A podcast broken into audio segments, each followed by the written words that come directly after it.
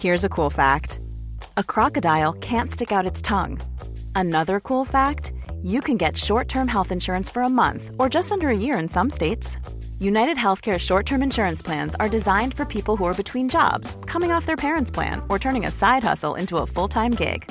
Underwritten by Golden Rule Insurance Company, they offer flexible, budget friendly coverage with access to a nationwide network of doctors and hospitals.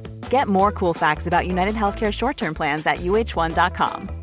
Hey, I'm Ryan Reynolds. Recently, I asked Mint Mobile's legal team if big wireless companies are allowed to raise prices due to inflation. They said yes. And then when I asked if raising prices technically violates those onerous two year contracts, they said, What the f are you talking about, you insane Hollywood ass?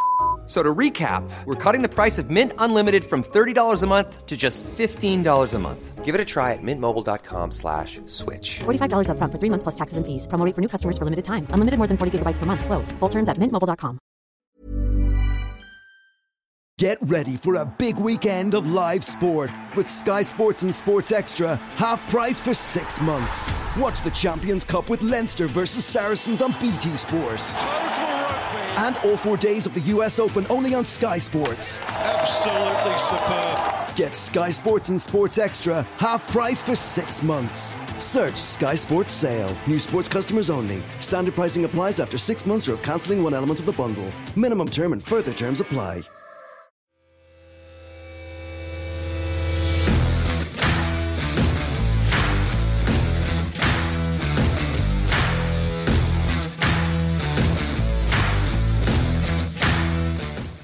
Yes, here we go. Got my big mate Adam Rooney. How are you doing, young man? Oh good, oh good. First time you called me a mate, but yeah, all good. Because you're doing us a favour. Yeah, exactly. Alright, before we start, take the tennis balls at your cheeks. Actually, someone watched this a while back and you mentioned that before and I got a bit of stick over it. I must say, mate, it's the slimmest that you're looking slim. Yeah, lost a bit in lockdown. Been running every day. What have you been doing? Nah, no, running, getting old. Have to look after myself now. Uh, I was going to say, mate, you gave us some of the worst performances I've seen on the pitch, but you gave us the best performance I've ever seen on a Christmas do. That's what I was there for, just to bring good morale to the group. Yeah, no, I don't think he's getting a game at that time. Mate, what was it? You just two days you drank, never even. I think you slept, changed clothes, just sat in a boozer for two days, man. You're killing me on these, by the way. Every time someone watches one of these, I saw you fairly mention about you drinking all the time, thinking, I'm never getting a club again. Man, just think of an alcohol. Yeah, no, you saw get changed, and I just couldn't be arsed. I thought, ah, here, I'm not going to be in my gear as bad as it is, so I might as well stay in the t shirt. And usually I went back and had a nap, I think. Mate, do you remember? Uh, do you remember what to actually sneak on that Christmas do? Oh, stop, yeah. After mini pre season. But mate, do you remember we got a bus out of Swindon, right? And we all had to put our heads under the windows until we got out of Swindon in case Di Canio drove past. Yeah. That was, uh, I think that was the toughest five days I ever had during the season. Everyone was off, like having 10 days off, and we had the, the mini pre season. And then I think we had on a great run after that trip, didn't we? I think we won. And we went on a great run, mate. And then he, sta- he was saying, I told you, lads, it's because you never had a Christmas do. We were steaming for two days. Like everyone's there, drink, drink, drink. You, we, we, we train, we work, and we're not in the big three days. Never felt. Brilliant. Uh, right, mate, on to the career. Early days in Ireland, like, tell, looking by your face, you must have played Gaelic. Oh, I love it. Yeah. Now, uh, thing was, no, just growing up. Usual in Ireland, just played football. My older brother played, so just played for all the schoolboy teams back there. I was actually quite late coming over. Um, most of the better lads to me would have went away a year or two before. I managed to finish like education and stuff before I moved over. I got a break late. I was 17, I think. Most of the boys have been away. If you went to England, you usually went around 15, 16 at the latest. So, uh, likes of Stokesy and all that. But um, now I got a break late. late. I just managed to get my education done, finish, finish school, and uh, managed to nick a trial. Is that who you played against, Stokesy, in that? Yeah, Stokesy would have played my age, Stephen Gleeson. I would have played against Darren O'Dea and stuff who was a year older than me. But uh, yeah, Stokesy's my age. Just um, Shane Long's a year older, but they're all around, all around that group. Like Stokesy was ridiculous when he was younger, wasn't he? He was the one that everyone talked about. yeah, but he was actually outrageous how good he was. People wouldn't believe it. Like he was, he took the he was well ahead of anyone. Like he used to just scoop the ball over lads' heads. He'd score them kickoffs. He'd do all of that. You tell the keeper don't let him shoot and kickoff because he'll have a go and he'd score. Like he was outrageous how good he was. Was he? Uh, was he? Did he give boys a bit? Was he quite funny? Nice. I used to I used to play against them. There's two like teams in Dublin, like you were the main two teams, and we I was on the other one. And they always used to try and sign me, but I was just was, was not the, the team I wanted to be at. So I used to play against them. But um, yeah, with got Stokes. He like around the show. He was he was a rich. He's he's like twice the height of anyone back then, and he was so quick and powerful, and his scale and ability, he, miles ahead. You, you always knew he'd go away to one of the big clubs. And you went to Stoke, mate. How did that come about then? Uh, I was, I think that. Uh, the Youth Olympics or something. Basically, Ireland sent a team to the Youth Olympics, um, and those lads that were still based in Ireland. So basically, all the crap players that were still in Ireland got picked for this Ireland team and sent away. So I was on that, and I had a good tournament. Off the back of that, I got a couple of trials. Um, I was meant to go to Sunderland and Stoke, and I went to Stoke. Uh, literally got off a plane, draw, played a friendly, scored a goal, and after that, he basically said, "Yeah, I want to take it. We like it." And I just never bothered going to Sunderland. Um, I liked the manager, a fella called Noel Blake. Um, brilliant he was. Like he was a brilliant youth team manager, and just settled straight away. There's a couple of Irish lads there, a couple of Northern Irish lads there, and I thought you could settle here. What, no homesickness or anything there? No, it's fairly. I was at that age. I say it's a bit older than a lot of young lads to go away. Seventeen, it's quite like um, mature for me age. So going away, I was in digs only for about six, seven weeks, and then the folks helped me out get an apartment. So straight away, I was nearly in an apartment on my own. Um, most of the time, my mum and my dad be over a few days a week, maybe and that was it. Like so, I settled quite quickly, and then obviously helped because I broke into around the first team within a few months. Like you said, it didn't take you long to get involved in the first team. Why do you think that was? I think the manager, um, you know, on Boskamp, Dutch guy, he was brilliant. Like, but he was big into bringing new teams through, and I think he'd worked a lot of the, the kind of Dutch side football, bringing the young lads through and playing football. And I think he just liked my attitude. Um, I worked hard. Like, I was quiet. I wasn't flashy or anything like that. And I think he, I used to, because I had nothing else going on over there, I'd literally be in the gym every day after training for a couple of hours of my own and stuff just because I'm not bored and the net at all. Might as well be doing something in the gym to get better. And I think he used to see that. I think he liked my attitude and, and he used to bring me across because of it. And then I just I, was, I scored a few goals in training and he, he said he'd give me a shot. Yeah, I ripped me. Let's see it. ripped, I don't think I've ever been called that. I oh, let see them. They're big. They're pythons, in there. I'm not the only old Steven Fletcher posing in this view. so he's a young lad, friends. Would you not go then? Nah? Was it just total training and then home to digs? No, I thought well, but it's like uh, when I started breaking around the force team and that, like I was only, I was still only seventeen, so like a lot of the lads would be heading out to be all older lads. Looking back now, I was thinking, oh, I thought I should be mates more than, but they're probably all like nearly thirty at the time. Pretty think don't be hanging around with him, especially if no banter. or uh, yeah, no, so I used to just train. And once I got around the force team, I thought I'm only at the moving over here. I might as well keep focused on and, and make sure I do things right. There's no point pissing it all the way. Uh, talking of pissing it all the way, one of the characters in the first team, he's co- going to come on here. I spoke to him today, Jon Parkin. How, yeah, yeah. Mate, he's notoriously huge, wasn't he? He was like so big. What was the story at breakfast? Was it Tony Pulis trying to take his breakfast off him? What a guy, yeah. Yeah, he'd, been, he'd be probably, uh, he'd get your top views on this. He'd be a lot better than me. Um, but yeah, now we, Pulis used to be mad for trying to get his weight down. I think, I think I remember coming back up pre season and he was something like 106 or 107 kilo. Like, and I was like 70 kilos. I was like, a chance me in ahead of him. Like, but uh, yeah, no, Pulis tried to have him on like a, a diet. So in pre season, we'd be in Austria and stuff, and he'd be sitting there and he just walk by and he'd literally come back with his plate full. He'd be up here, mountain you oh, gaffer. Just walk by him, sit down, and you sit there and like that. You have young lads around him, and be like, go get us a bit of cake, go get us a bit of cake, and see one lad get up, go and cake, bring it back, and he'd be taking that. It'd be funny. To be fair to him, you always done like the was training. It was ridiculously hard to train. Preseason was brutal, but you always done it. Like you got through it. Like we used to these hill runs where you'd run for like basically just run for a minute as fast as can up this big hill, and the lads on their way back down, and he'd be only halfway up, but he'd be still down. He wouldn't be walking keep going. Everyone like, go on, Becky, go on. And he was like blowing out his arse. But it was funny. To be fair, he was like 20 songs. Maybe you listen to his podcast, he's funny, man. He, is, he doesn't give a fuck, does he?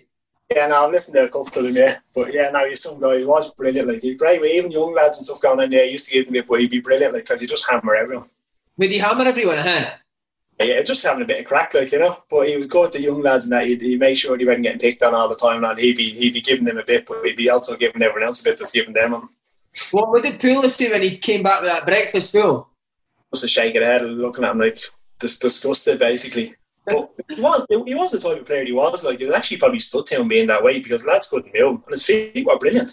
Yeah. I used to love watching him in, uh, if he wasn't playing at half time, if you like, a couple of times we in the stand, we watch them and he'd go and see what his warm up is, and lads would be doing this bit warm and he would literally stand there with the football and bill it as high as he could into the air, into the sky, and then try and control it on the touch and the volley, and just do it, just do that for like ten minutes, and the fitness goes have a look. what do you do? oh, what a hero, man! Who else was good lads in that dressing room? There's a few hard guys. Big, big Michael Duberry was there as well. Duberry, brilliant. Yeah, I wouldn't say. Yeah, I never considered him a hard guy because obviously it was weird because I would have been playing champ manager and a couple of years before going over and having him in my teams, and then all of a sudden he's our captain. Like he was great for me. Um, because Clint Hill was there, tough defender. So I'd usually be playing against him too in training. And like balls be coming up in the air, and then in the air, Hilly would literally destroy it. He'd just come through you with headers. Like it was unbelievable. And what, with elbow that? Elbow through right through you? Yeah, like Clint, Clint, lovely fella, lovely bloke. But he would. We've had him on. We've had him on here. He's brilliant. I'm saying, yeah, lovely fella, but you literally smash it. If it was 50 50, you're, thinking, I'm pulling out, listen, I'm get killed here. And like, they'll just give you tips and advice how to avoid it, what to do, protect yourself. Like, and and just look after the young lads. Was, we had um, Dave Brammer in the middle of the pitch, and the young lads used their hay on our training because he would fireballs in at you around your shins and bounce off your shin. Go, get hold of it, get hold of it. And you'd be shitting yourself going over the training. You don't want to train with him.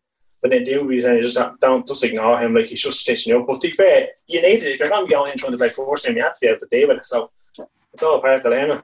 Mate, there's always one of them in the first team, isn't there? One of the guys that just loves stitching you up.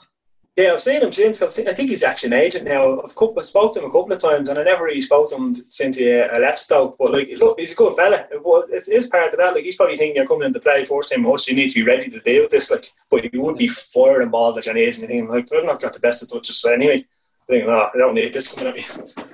Uh, any other characters in that team? Any other mental? Luke Chadwick was funny. Who? Luke Chadwick. He was very funny. He was um, real dry, but like you just sit in the car and he wouldn't say a whole lot, but he'd just come out with little comments every now and again. And I think we were out in Austria one night. I remember walking around the bar, he'd cigar and I was just thinking, what's going on? Like, but yeah, he's a good crack. What, Chad just bowling a bit less again? Yeah, he's popping around. I, remember, I think it was in Austria. We were pre-season there and he'd balling around next to the body coming. Like, he's real quiet, like, but he'd come out with little comments every now and again. There was an Astra tour from, like, in the morning, he'd be going over and he'd just go, like, can't train today, lads. And the quiet, he's like, it's on Astro that's Man United. Don't train on Aston Just a comment, he was quite funny. What a guy. Uh, mate, April 2006, what a month you had. You scored your first goal, and then two weeks later, you scored a hat trick. Still only 18. That must have been some buzz, eh? Ah, yeah, because I broke in around January, I think, when you did my debut. threw me in against um, Tamworth in the FA Cup, where Lewis nearly threw me on. Like, I wasn't expecting to be anywhere near it. He threw me on, forced, literally threw me on for a corner. Doobie said, run near post. Oh, yeah, header keeper made a great save. I was devastated, forced touching football, and we scored off the rebound. So then after that, he kept me around, threw me on here and there, and then got me first goal against Reading, tap in, the usual. And then, yeah, he, said, he gave me one start, I think, the next week, and then he said, listen, you'll be starting last game of the season, so just be ready for it. So, uh, yeah, obviously banged in a hat trick, and that was a nice way to top off the season. Didn't want the season to end. See, when you were in the first team, do you remember how much money you were on? Uh, yeah, I wasn't on a big contract. I think it was on four, five hundred quid maybe. And did you have a goal bonus? No, but I think back then, like every like every year, I think for your first five or ten appearances, I think every time you got a start or something like that in Championship Pro, I think you got like five hundred quid. I think so. It was buzzing like. Wow. Or uh, just to be win bonuses are always good, like because you get like fifty percent of them. If the team was doing well, you'd get obviously they're laughing at. You don't know what to be doing with yourself. You're going having a couple like the year before, it wouldn't have been on that much. I think you got a new deal because I've got in the first team. See, when you were in the first team, were you still cleaning boots in that? Yeah, I was lucky enough. I never actually had to. I was on the balls when I moved over. My job was to make sure all the footballs are pumped up every morning. So I had to do what, that was my job, go in and do that. Um, you ever get slaughtered for not doing it right? Nah, because I'd say uh, UK manager Noel Blake, he was like tough. Like you didn't want to piss him off. He was brilliant, but he was tough. Like so, you just make sure you had your job done right. To be fair, it was only it was like twenty something balls. I thought it takes ten minutes. You want to do it right. It was, you didn't need some giving you shy for having a, a flat football. Not like these days, every second body kick is flat. You know, I, I used to do the balls as well, and were always, I couldn't be asked me, and they were always flat. And training would always get stopped, and your heart would sink, man. Who the fuck done the balls? yeah, no, I made sure that wasn't me. Good man. Uh, Tony Pulis came in, mate. Is that kind of where your progress halted? Yeah, let's be fair, Pulis done brilliant for the club, done unbelievable. But like, yeah, it killed, me. Like I'd obviously gone away in the summer going to finish the season, banging a hat trick, and manager they said, "Listen, go away, enjoy your summer. You're going to be playing a lot next year. You're going to get a lot of game time. Really kick on." I went away, and two weeks later, I think the club got sold and manager got sacked. Oh, great. Then we brought in um, Tony Pulis came back, and the word from lads that had been there before was didn't really have any time for young lads and experienced lads. So I went back, got injured, I think, in the pre-season. I'd done my knee ligaments, I was out for about a month, and then I just yeah, I just never really felt confident going to a game because like in pre-season, you used to refer to like lads who were 20, 22. I was only 18 at the time, like as kiddies. It's like kiddies get the cones in and kiddies, and like Andy Wilkinson was there and we call him a kiddie. I think he's 22 or something. I think kiddie. But it's just the way, just the way he went down. But like the, the lads, he, he done great for the club. But terms of me as a young lad trying to come through, you probably look at me thinking, he's not fitter than all lads. He's nowhere near as big as them. No, no time. Like so, I got a couple of appearances here and there, like last five minute job, but I never. I, I always kind of thought I'm not going to get in there. Was he, always, was he the type that would always blame young lads, always hammer young lads instead of having to go at the older boys? No, because he never really gave that many young lads a chance. He, I don't think he, he just didn't have the trust in the young lads that he could actually trust them to do what he wanted to do, which is fair enough because listen, he got them into the Premier League and done unbelievable, and he done it his way. But um, I couldn't say anything bad about him. But it's just in terms of me as a young lad, the way my fourth season had gone, I think it could really kick on. I think it did for hope and progress a little bit. I heard uh, James Beattie said that he stuck the nut on him, didn't he? Do you ever see anything like that with It's Like, could he go mental? He can lose the head, alright, yeah. I remember Darel Russell once losing the head and going head to head with the training. Just said then, you know, nothing ever came, but he did. He went head to head with the training. But, uh, nah, he took the hair off, yeah. but, yeah no, I always thought that hat was glued to his head, mate. Yeah, I think he's a couple of them, just in case one needs a wash. But uh, yeah, now uh, Russell lost the head around once. I think can't really remember too many. He'd have a go at people like, but there are mainly more older experienced lads. You wouldn't really camera the young lads too much on that side of it. Uh, so, what point did you know that your Stoke career was done? Probably when I was we were going to Inverness. and he called me before pre-season and said, "Listen, um, Inverness wants you to go. They're going to Denmark, and you wanted to have a go and see if you have a fancy going for it, a loan for them." And I actually at the time thought, "Don't know where Inverness is." I was like, "No," I said no. And he called me back, then he goes, "Oh no, like they really want you to just go and have a look, see what you think, get some football." your chance going to be limited here. And I don't know, I got my head to say, I'm just going to have my head down and going to force my way into this team. And we just spent six million or something on Dave Kitson. And he's literally gone, no, you're not going to play here. Like, basically, get out. He's like, they want you, go. and I think the basic reason was we literally just signed a Dave Kitson. I think they got the Austria trip pre season planned. And I think he basically wanted my bed for Dave Kitson because he got a room. So I thought, and he thought, we don't need him there. We give Kitson another jean jacket, one out, one in is, uh, did you ever get to meet Kitson? No, he took me bed. That was it. Jenk, he is, he is a secret footballer, isn't he? Yeah, I don't know. That's it. I never looked much into that much, like, but yeah, apparently, um, apparently he's he's to be the one, alright. Right. So Inverness, mate. Obviously, you're from Dublin. You're then at Stoke. What did you think when you first arrived in Inverness? Well, I first went to Denmark. I went straight. I, met, I flew up to Edinburgh and met the man, and I ended up jumping on a flight uh, with just the gaffer Craig Brewster, and yeah, just two of us ended up instead of plane heading over to Denmark. So I went. No, wait a minute. Just you and the manager on a plane. The other players. Got the flight started, so you have to hang. You have to hang back. The flight didn't work, so he was like, "Oh, wait." You know, you end up paying extra. I don't know what it was to get an extra flight. But was that this little thing he plane, like just me and him up the front of us in there trying to talk to Craig. Oh uh, no! yeah, that, but uh, the boys, to be fair, the boys were all brilliant in Denmark. Um, well, wait, sorry, I can't go by that. Was it, how awkward was that flight, man? Because I could not imagine that. Yeah, I tried to sit on the opposite side of the plane, but there's literally the two seats we just stuck beside each other. After about the first five minutes of chat, I was kind of like, uh, I wish I had the beats back then to stick the beats on and go sleep. Uh, oh, mate, that is brutal, man. I actually couldn't even get any worse. What, what did you what, see the first five minutes? Was it just football chat here?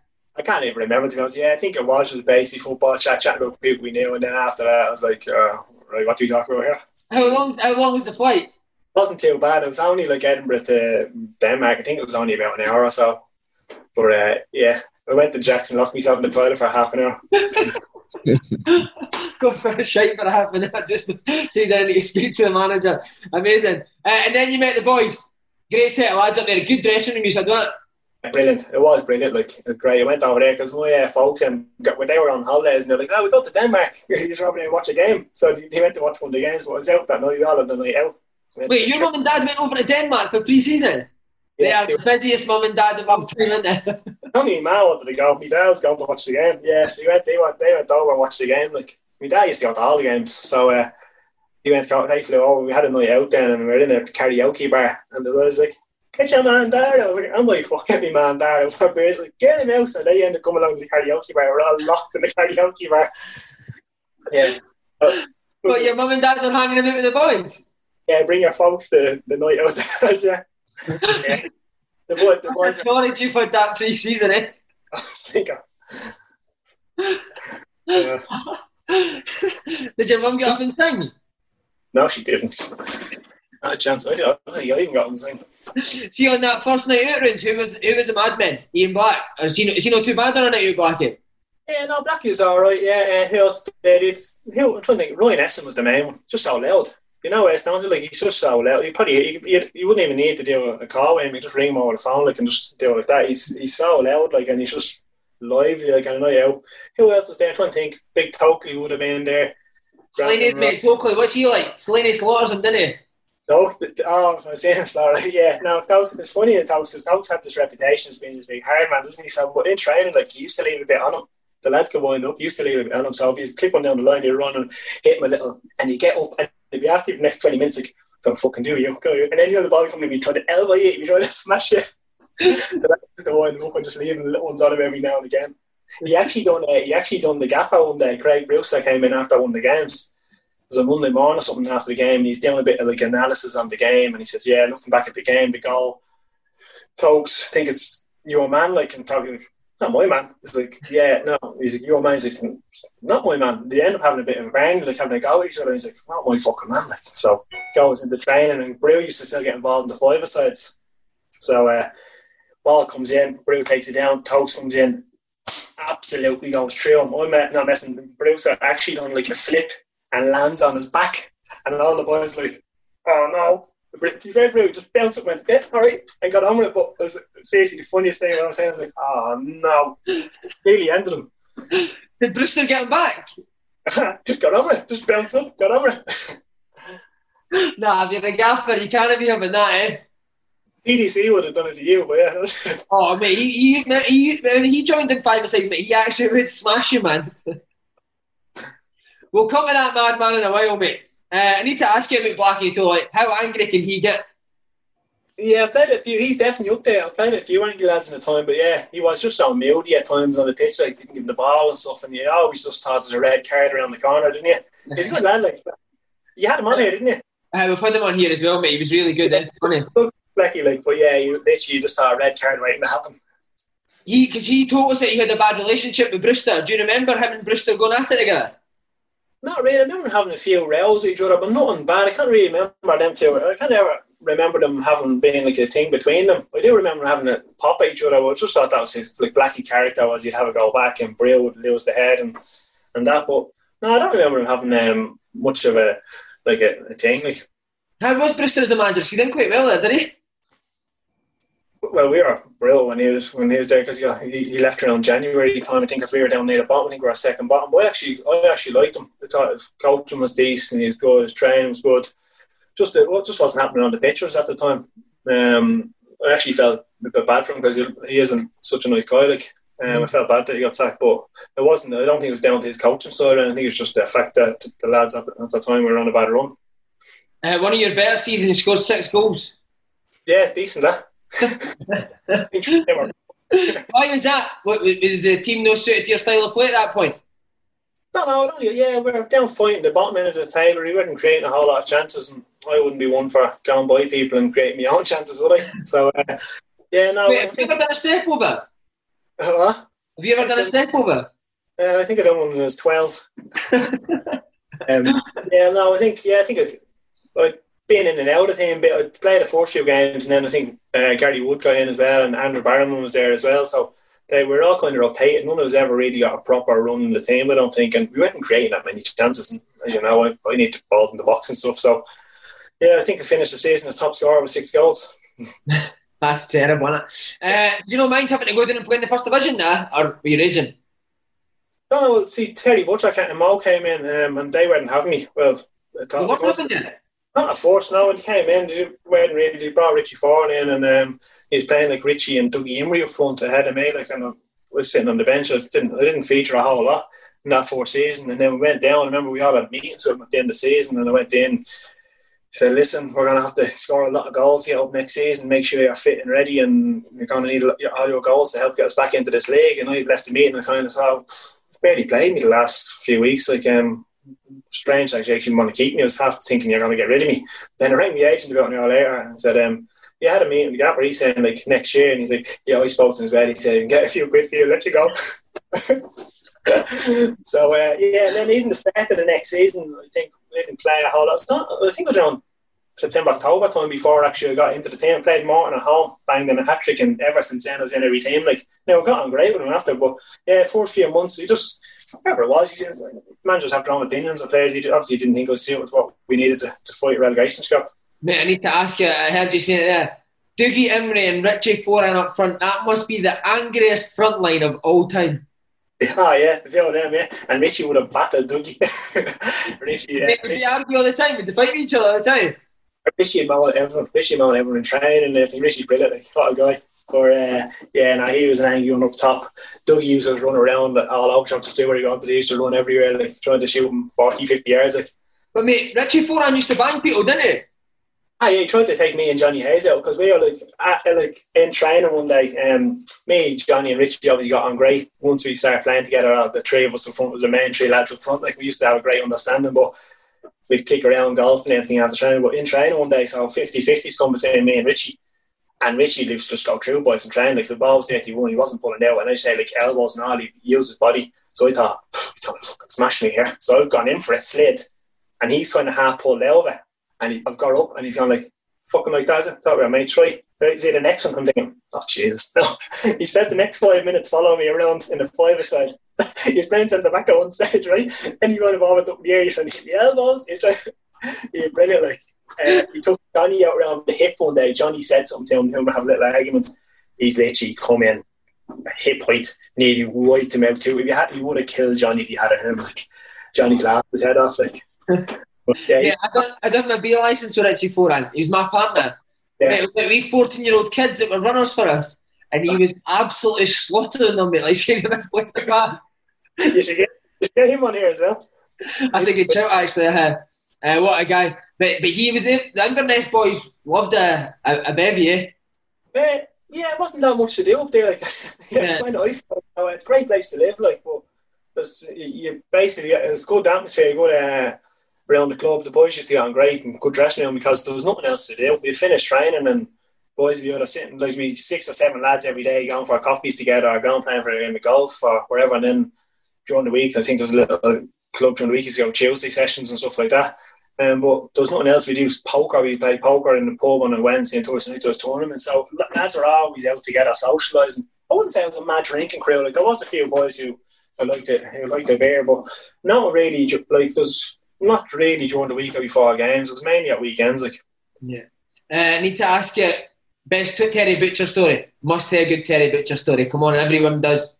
I think all Terry Butcher stories are him telling us the stories that he done. Uh, he told me once he came into the Hibs game, he said, fucking rage and didn't want to lose the head. Said he came in, picked up this box of cans that was on the ground. He said he's going, he's uh, head in his head, he's going to launch at the lads. He had to throw it. Like that, and as he threw it, all the cans fell out of the back of it, and so he said he went to kick one of the cans. He said he got stuck around his foot and he's hopping around the dressing room with a can stuck to his foot. he was class though because he, he, when he's by the time he came to Inverness, he used to say, "Lads, I'm different now. I'm, I do not want to be like I used to lose the head. I become I'd be kicking lumps out, I'd be smashing things up. I don't want to do that." But he'd go through the game as he's talking, and you could tell he's just building and building. He'd be like, he'd go, "Yeah, lads, we have to be better." And he's like, "Remember, but it starts with you. Remember that tackle you put out, and then you didn't win the header, and you missed that football. Yeah." And next of all, he'd be punching the tactics board. He'd be kicking launching bottles of things. He picked up a permanent marker once, right? Smashed it on the ground and it dripped around the boys' faces. And it literally using him on his face, and the ink was all over his face and dripping down. And the elder like he was dripping off him on his nose, and I wouldn't touch his nose. And he's in his face screaming, and you can just see him like dripping off his nose. Like, he was a, he was like you thought Di Canio was bad smashing things up. Butcher was different level. Like what? Who? What was Butcher scarier than Di Canio? Yeah, well, that's why when the lad said Di Canio nuts, I was thinking, I thought Butcher would headbutt you. Like, he would throw his head at you and stop just before you think, nah. Where, like, Canio wasn't as bad as Butcher in that level. He, he was, Butcher was nuts. Like, he, great guy, though, very funny. Like, what, uh, I've heard these funny. What is it? Just one liners in there? Yeah, he just uh, proper dad jokes. I'm into all them. I like them. Uh, no, he was a funny guy, but like everyone in the stadium would hear him if he when he went on a, a mad after game, like because it was such a small stadium, you could just hear him. Like you come out in the family, like Terry on nuts. Like, yeah, you could hear everything throughout the stadium. Did he have that? Did he have like one player who would always get it? Uh, not really. No, he didn't. We had we had a lad come in from. Um, I think we. I think he trained at Rangers called Gail. He was an Israeli lad and he wasn't a big fan of him. I remember, I remember he used to come him quite often in training because he pull out tackles and that. He used to be on his case quite a bit, but he wasn't too bad. But him, to be fair, Terry Butcher and Mao, they were good. They were good crack. Like, now, you scored 26 goals and the team won the league comfortably. Terry, because Terry Butcher's style probably suits you, man. It's all about getting the ball in the box. Yeah, well, that was it. He wasn't one for just like passing around the back I He thought wanted to play effective football, and we had we had good. Uh, we had Richie. Richie used to play off the left. We'd kick onto him. He'd win everything in the air, and he, Richie's very good at getting balls in the box. Then you Jonny on the other side, maybe just going by people for fun and putting balls in. So we a great understanding. It just connected. Sometimes you go clubs and just works fit, and that suited me down to the ground there. Get constant balls, and I got a bit of confidence behind me after scoring a few goals and, and then kicked on. But yeah, I think we are. I want to say we are 15 points behind Dundee come January that season, and I think we won the league when we were 12. Like we went on some mad run, and we just we were just confidence behind this momentum. I remember playing against Jonny Hayes when he was a kid. Ireland, same. We were similar ages, Scotland and Ireland. He was he was frightening me. Did you did you see? How did he end up at Inverness? Because he was better than that, wasn't he? He went to was, was it Leicester? Was that? No, Reading. He went Reading, to Reading. Reading. And I think uh, he probably said himself. I don't think he had a great attitude at that. I think he used to like. He's got a couple of lads. I think he used to like going for beer and that. And then he could pick a few injuries and had a bit of a lounge spell that didn't work out. And I don't know how he ended up up there, but I'm not too sure, but it worked out great for me because he's been brilliant for my career. Like. Mate, he was frightening in Inverness, wasn't he?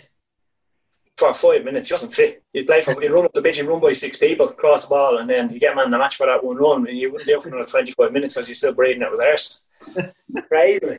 He was. I used to say to him, I, I used to have rows him on nights out, like, you know, a few drinks and you'd be like, chatting and the same I'd be like, get your, like, cop onto yourself, like, look after yourself more. And look after yourself and you'll be flying like you're way too good for this level. Mm. And he'd be going, oh, no, no, no. And then, but he was like, I think he knew he was better than that level and could do it without having to do all the other side of the game. Uh, what was it? Just a bad diet and got it too much?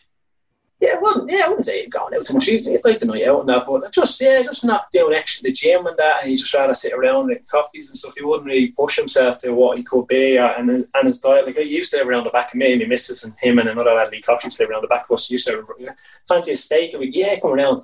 Me and Missus go around to his house for steak, and he'd be like, "Can you cook the steak for us?" I'm like, literally go around to cook for him. Like. yeah. What is uh? Was Lee? Did you see Lee Cox's was in you? Coxie, yeah. Mate, he was, he was, he was miles off at Coxie, wasn't he? Funny lad, you see his dinner every night and then open a box of Jaffa cakes every single night. He'd open a box of Jaffa cakes after dinner and just sit there and eat them. what you doing? He's like, just a habit. he is a full box every night. He is not. Coxie is one of the best lads I've met in football. He's brilliant. So Mate, funny, like. Remember his first day? He drove into he drove into Swindon, right? And we were uh, we see his car come in. It was his very first day with Ted signed this guy Lee Cox. So we were all standing at the front door at Swindon and he drives past like anyone would go waver at Cox. He drove past, looked out his window and done this to us. yeah, that's Coxie, alright. Yeah. what the fuck's this guy, man? Coxie, brilliant. What a guy. Yeah. Sorry, man, you he had a big massive bustle with Butcher one day. Actually, remember I came to a pushing match. Butcher was actually literally push him off the pitch, like he wouldn't get off the pitch.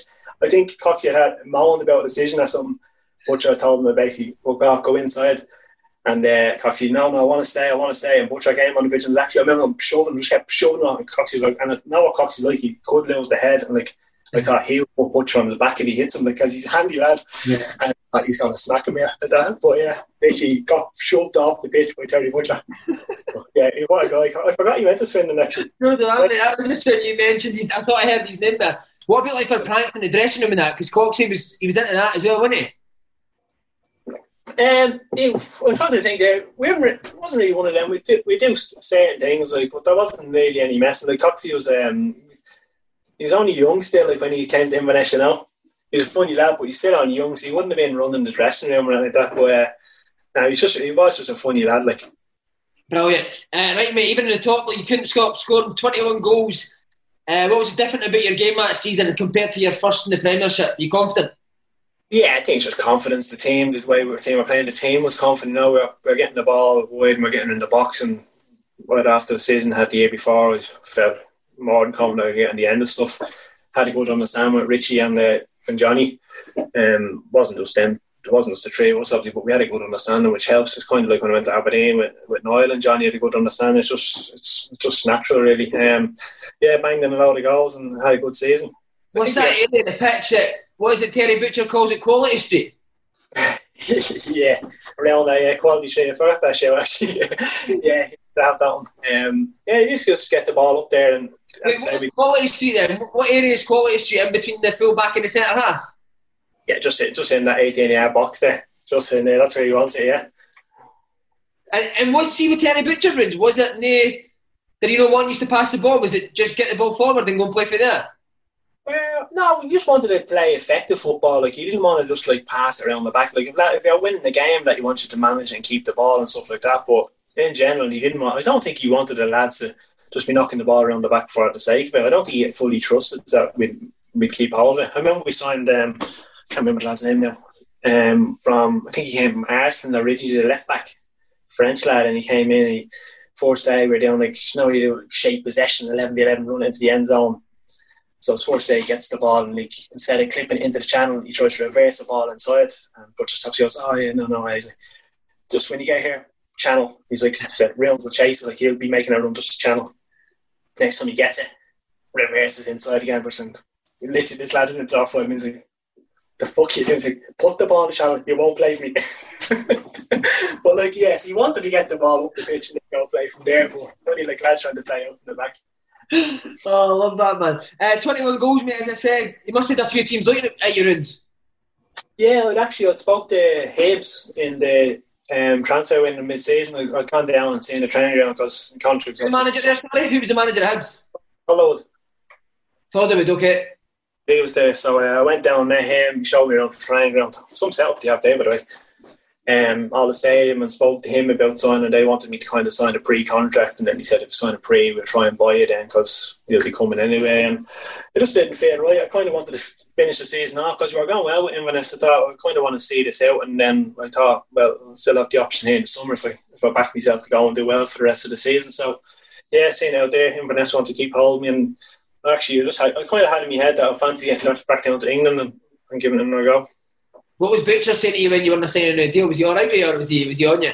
It's like, no, he was actually killed. He had grand, yeah. He obviously wanted me to sign, but he said, listen, compared to other budgets and stuff and, and the level we can probably go to um, in terms of as a team, like we can probably only go so much. We're not going to be winning cups and winning leagues and stuff. And we probably we can just have to, this will be it. Like this will be our level, battling it out and try and fight for the top six. Um, obviously, he went on to win a cup then. But uh, yeah, no, we wanted to keep him. He offered me a good deal, to be fair, for Inverness, but um, I think he came out and said it was the best deal the club has ever offered. And I don't think it was now. because when I signed my contract originally, they gave me the wrong contract by mistake. And I opened up, this isn't my contract. I can't say whose contract it was, but I was like, that's not my money. They told me I was top earner. you so oh, how much bullshit team clubs talk to you, man? Yeah, yeah top earner. This, this, this isn't my name. I was like, what is it? And I looked on the front, of like, senior. I was like, gosh. or uh, yeah, no. So uh, no, uh, listen, I loved it. I, that was the most enjoyable time football up there. Was it that most enjoyable time in football in the nest? Not completely, but up to that time, I'd never really like I'd had a good four seasons Stoke and enjoyed that. But then I'd been out on loan at Yeovil for a couple of months. I'd been on loan at Bury Chesterfield, and I was like, yeah. And then I'd, then I'd really settle after that four season. I'd really enjoy settled up in Inverness, a good group of lads, had friends around the place, and thought, yeah, I really enjoy my football here. But I was still on young and wanted to try and get back down and, and try and have a crack at it. What a time to have purple patch on it six months before your contract's up. You must have been yeah. seeing money signed, young man. Um, when did you first hear of them? There was a couple of clubs down in England asking him. Crawley was actually the first one. Steve Evans, Steve Evans, yeah, they were at the time they were up and coming league too. I think they had plans to try and get up into the championship and stuff, and they they've been on the phone a bit. But I heard me agent said, "Listen, Birmingham might be in, and Cardiff. I think it it's Matthew Mackay. I think was the manager, and um, Cleach was the manager of Birmingham at the time. So kind of to fair, Steve Evans flew over to Dublin. I met him in Dublin. Flew over to Dublin. Flew over, I met him in the in the airport there. I Met him and his assistant in the airport. Had a chat with them they thought about their plans for the club and where they wanted to go. And then I said, I just didn't feel right. So there's a chance for me to go to the championship here, even if I'm not going to play. I have to go and give it a bash and try and force myself into that level. Like, um, probably were playing a fortune to runs, weren't they? They were paying a fortune at that time. Yeah, the big budget for that big. Yeah. So, like, I wanted to go down and try and have a crack in the championship. I thought it was an option. Um, and then the Birmingham thing was there, and then those Cardiff were interested as well. So I spoke to Malky Mackay, but I think at the time they just signed um, was it Goody or Kenny Kenny McLean? I'm not Kenny McLean, sorry, Kenny Miller. I think he just signed. I was talking and being after David Goodwillie at the time. I think they were looking in the rumours where he was signing there. And I thought the old pay a couple million for him, sign Kenny Miller. Realistically, I'm way down the pecking order here. I thought was just coming out of the Premiership. They have a big overhaul and there'll be chances there. There might be chances to get in as a third choice striker or something, unfortunately, way in that way. So but I was meant to sign for Birmingham the day before um, McLeish resigned, so I was meant to fly over on the Monday morning. Got a call on Sunday night saying say McLeish resigned. Oh, that's not gone. I thought he told Kate it was going to be Birmingham. I was like, go and speak Steve Evans number. yeah, Steve Evans is like meant to be a character. How was the meeting? Uh, yeah, he's good. He's, he's talking about Vegas and all this. Like, oh, lads, trips to Vegas, you get promoted, you just went to Vegas. I mean, you're not here to play football. Not over a team like away, like you know. But yeah, no, he's good. He's obviously passionate, isn't he? Like he's really, real hyper and all. He's uh-huh. good chat. But um, yeah, I was thinking I might have to go to Crawley here. I have to have to go back there. See, um, so did Chris Hughton just say, I'll, "I'll continue the deal. I want to take you anyway"? Yeah, he said it wasn't dead and he wanted to hear and he um, he watched it. Did done a like a presentation thing on me I think on terms of the player it was and stuff and goals and stuff it scored and I think he watched it and he said yeah no he wanted to still go ahead with it he still wanted to sign me. So then it was a couple of, it got delayed a couple of weeks but I ended up eventually going over managing the sign. They've just been relegated mate there was a massive clear out of players was it a weird atmosphere around the place at that time? Kind of yeah because there was like a lot of lads were as you said they were on their way out. But um there's still a lot of big names at that club, like, and I think half them were kind of thinking they'd be gone within the next week or two, and half them were thinking not getting out of here, so I'm just going to get back into the Prem by battling through. Like, I think I was on pre-season, I think Barry Ferguson, I think he was going at the time. I think I was out golfing with him the day he got a phone call say, "Yeah, yeah, yeah, out here." I can't remember where he went to, but I think I'm pretty sure. Well, you were golfing. You were golfing with Barry Ferguson when he got the phone call. So yeah, we were going around. I can't remember the team, so I remember being on the course and he was there. And I remember just taking a phone call, and he literally came back and said to one of the boys, like, um, "Oh, yeah, no, this is I'm, I'm out here." I don't think he actually finished the trip out. I'm not sure he even finished the round though. um, yeah, no, he was gone soon after. But like Ben Foster was there, um, Scott Dann, he went on. There's a lot. Roger Johnson. There's loads of lads there who all moved on. Like big turnaround of players. Who is? Uh, did you get to tune all the big names? Yeah, yeah, I was training there for four weeks. Like, was, they, they, they all took a, couple, a month or two before they're gone, you know. But there's still a lot there. Like Stephen Carr stayed there. There was like Chris Burke was there. He's probably one of the best players I've ever played. How he never got a move after that season. He was flying there, wasn't he? Uh-huh. He come from Cardiff, and I think he scored like 13 goals and got like 20 assists or something. He was outrageous how good he was that year. And I thought he'd be gone next year to the Prem. Like, because never moved. Like, he's actually flying again now. He might make a move now. Well, 35, 36, I think he is. Um, Did you have the pleasure of being on the receiving end of Fergie battering you? Nah, because it was only pre-season, but I got that I got that vibe off right, I think he'd be an angry man. Yeah. Was he on boys? Uh? Uh, no, it wasn't too bad because I think he knew he was going as well, so he probably wasn't too harsh. But you could tell he just he just doesn't look like a happy man, does he? He never looks happy. Like, but there's some, there's a couple of lads there that had like that would like on the pitch would be angry people. Like, who else? Uh, Marlon King was there. He was oh, he was a screwball Marlon King. I was scared of him, man. One of them you thought should have squared it to him. You think if I don't do miss, he's gonna kill me. yeah. But, a couple, couple of lads who are my opinions of themselves, and they, they let you know if it, you done anything wrong. Like, Maybe big players, man. That's what I like. It right, another big player, mate, who was on seventy bags a week in the championship. We Paul Caddy said he was a hero as well. Big Zigic, what was he like? Brilliant guy. Yeah, brilliant guy. Yeah, it was. Uh, he, he just because of the way it was going at the club, I think they're trying to they're trying to get rid of him at the time, and they wanted him off the wage because obviously he's on a mad deal. Like they just wanted him out, but he was just so happy. Like he'd come in the morning, he'd like if he thought they were really starting to piss him about or mess about with him, he'd be like, "Oh, ankle's a bit stiff today," and he'd go in and sit in the physio room for the day and be like, "He's going to treat me like it. I'll just milk it." Like, but then I used to there was a at the training ground there's a plunge bowl and a jacuzzi in the dressing room. I used to just always go in after training, sit in the jacuzzi for 20 minutes, and every day he'd be just in there lying back, just lying back there talking about life. And I'm like, he's like, ah, oh, I really like being family settled here. And I was like, yeah, no, no, they want me to go, but no, no, I like it here. Like, I like the club. That's scandalous, though. That's 70 bags a week sitting in the jacuzzi, man. Yeah, he was. He was actually. He's actually. It is a, a lovely guy. Have you met him like in the street? You'd be delighted to see him and chat to him. Was he a good player? For 70 grand a week in the championship and uh, he was tall. Yeah, like now. tall. yeah, like uh, he's but to be fair, he banged in four once against Leeds. I think it was the I think it was the day the it must have been like the, the deadline day mid season or something. And we played Leeds away and he banged in four. Right, he's unbelievable. And I think everyone thought he's pushing for a move, a late move here, but he was. but it's just, it's, he just, he just didn't look arse and training at some points. But it's just he moved for twenty something million, I think, before that as well. He moved for massive money. You know, he, he put balls in the box. He's going to score headers. Like his feet were actually as, as, as good as you'd hope for. But like when you think of Jon Parkin, his feet were brilliant. Yeah. I think he is on seventy grand a week, and he wouldn't have the same imagine, skill. Imagine the size of the big man on seventy grand a week, big Parkin. Oh wow, he could be big, all right. uh, mate, you're still playing in Europe as well in the Championship. How weird was that being in like the Championship and then playing in Europe on a Thursday night? Was. It was it was a great season actually because like I think we played sixty two games that season. We um we were in Europe obviously, but we had like FA Cup. I think we took Chelsea to a replay, Wolves to a replay. Won. I think the other League Cup we had a good run in with the Europa League games with the qualifiers to get into it, and then we had the end the group stages. And was literally we travel Wednesday, play Thursday, travel back to us night. We'd be off.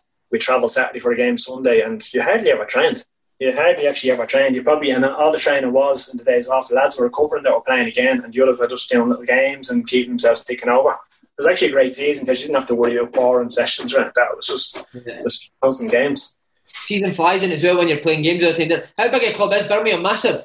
Yeah, huge. Yeah. Is, is, it the Zulus? Is it the Zulus? The fans? What? What's the fans called? The Zulus. Never heard that. Maybe it is. You could be, you could be catching me. Right. I'm sure there's a mad section of fans called the Zulus now. Maybe. Um, yeah, no, it's a huge club, though. Like, you know, everywhere you're around City, like, the, yeah, it's a massive club and it's obviously had a tough time lately, but I'm sure it's, it's definitely support there to get it back up to where it could be, you know. Who's harder, Richie Foran or Marlon King? I fancy Richie. Richie's a madman. Richie? Richie is a, yeah, Richie's a madman, yeah. Richie's nuts. Richie, wow. like, you put Richie down, you're gonna have to keep him down. He's not. He's getting back up.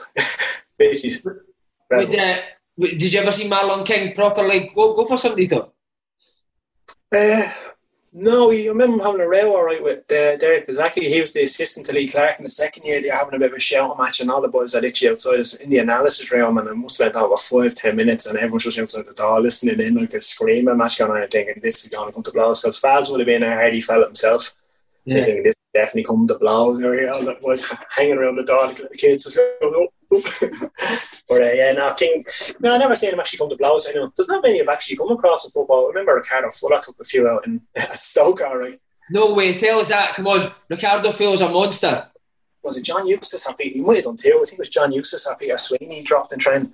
Rick, like again, Jamaican fan, lovely bloke, but when he lost his head, just to avoid him. If he was doing possession games right now, he kicked him or somebody last head, he'd just go in this, like, he was a beast, uh, literally a beast, and he'd go through boys. And I remember someone had, it I think it was Peter Sweeney, had a go on one day, and he just dropped him. I remember one of the games, actually, I think it was, was it Luton? Could have been Luton. I was in the stand, I was watching, was only fourth season, I think him, and, oh, second season maybe, and him and Big Mama Sidibe were up front. And um, I think it was a throw in, and I think Rick was in front of him, and a man stood in his heel, and Rick's pushed him and the refs uh, send Rick off. And Rick's like, should have never red card. Like, he just gave him a little push because your man stood in the back of his heel. Got sent off. So he went in. I think he, the, the rumour is he went up to the players' lounge. About 20 minutes later, this boy that Rick pushed absolutely goes through man in the corner, straight red. He's off as well. So the boy and uh, one of the lads off Leon that wasn't involved went up to the players' lounge, and I think Rick Bay said, "What are you doing? Like play acting and that." And then your mum was giving him a bit, and I think the two of them told Rick to shut up. And so the police now called, I think, after this game, they've come down. Rick's come down, blood all over his shirt. Two boys needed stitches. well, he banged him in the players' lounge. Yeah, no, that's the real. hero. These are only rumours, of course.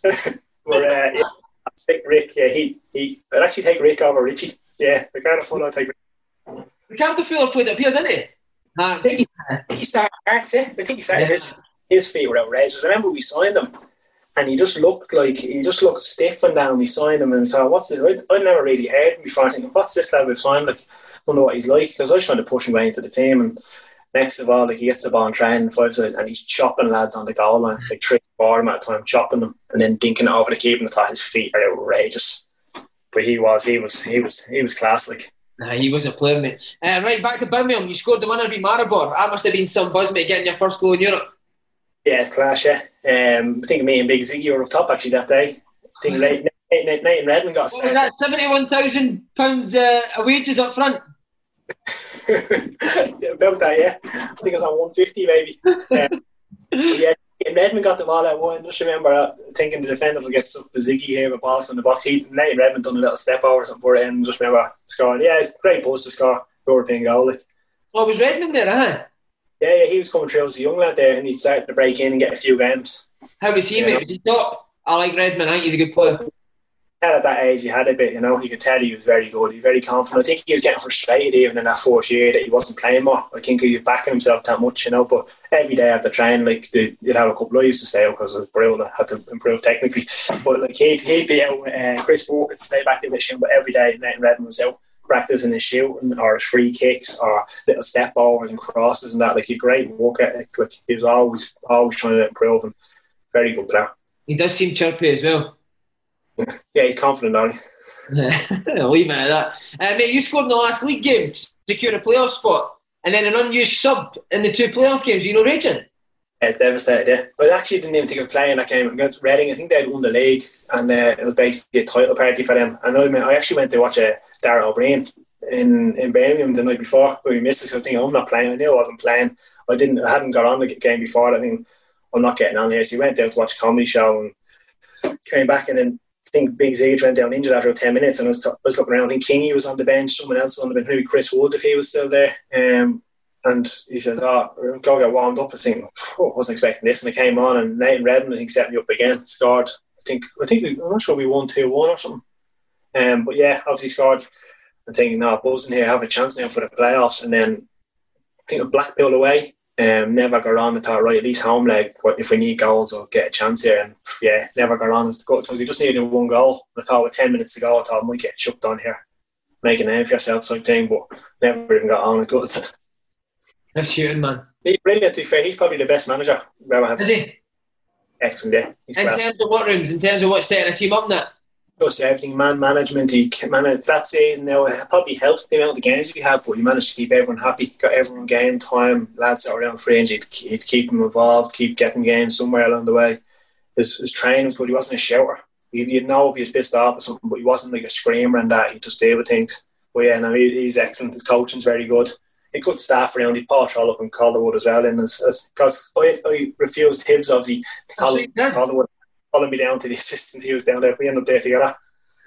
Paul Trollope was good as well, mate. I was going to sign for Paul Trollope at Bristol Rovers. He was a good manager. I liked him. Nice guy, wasn't he?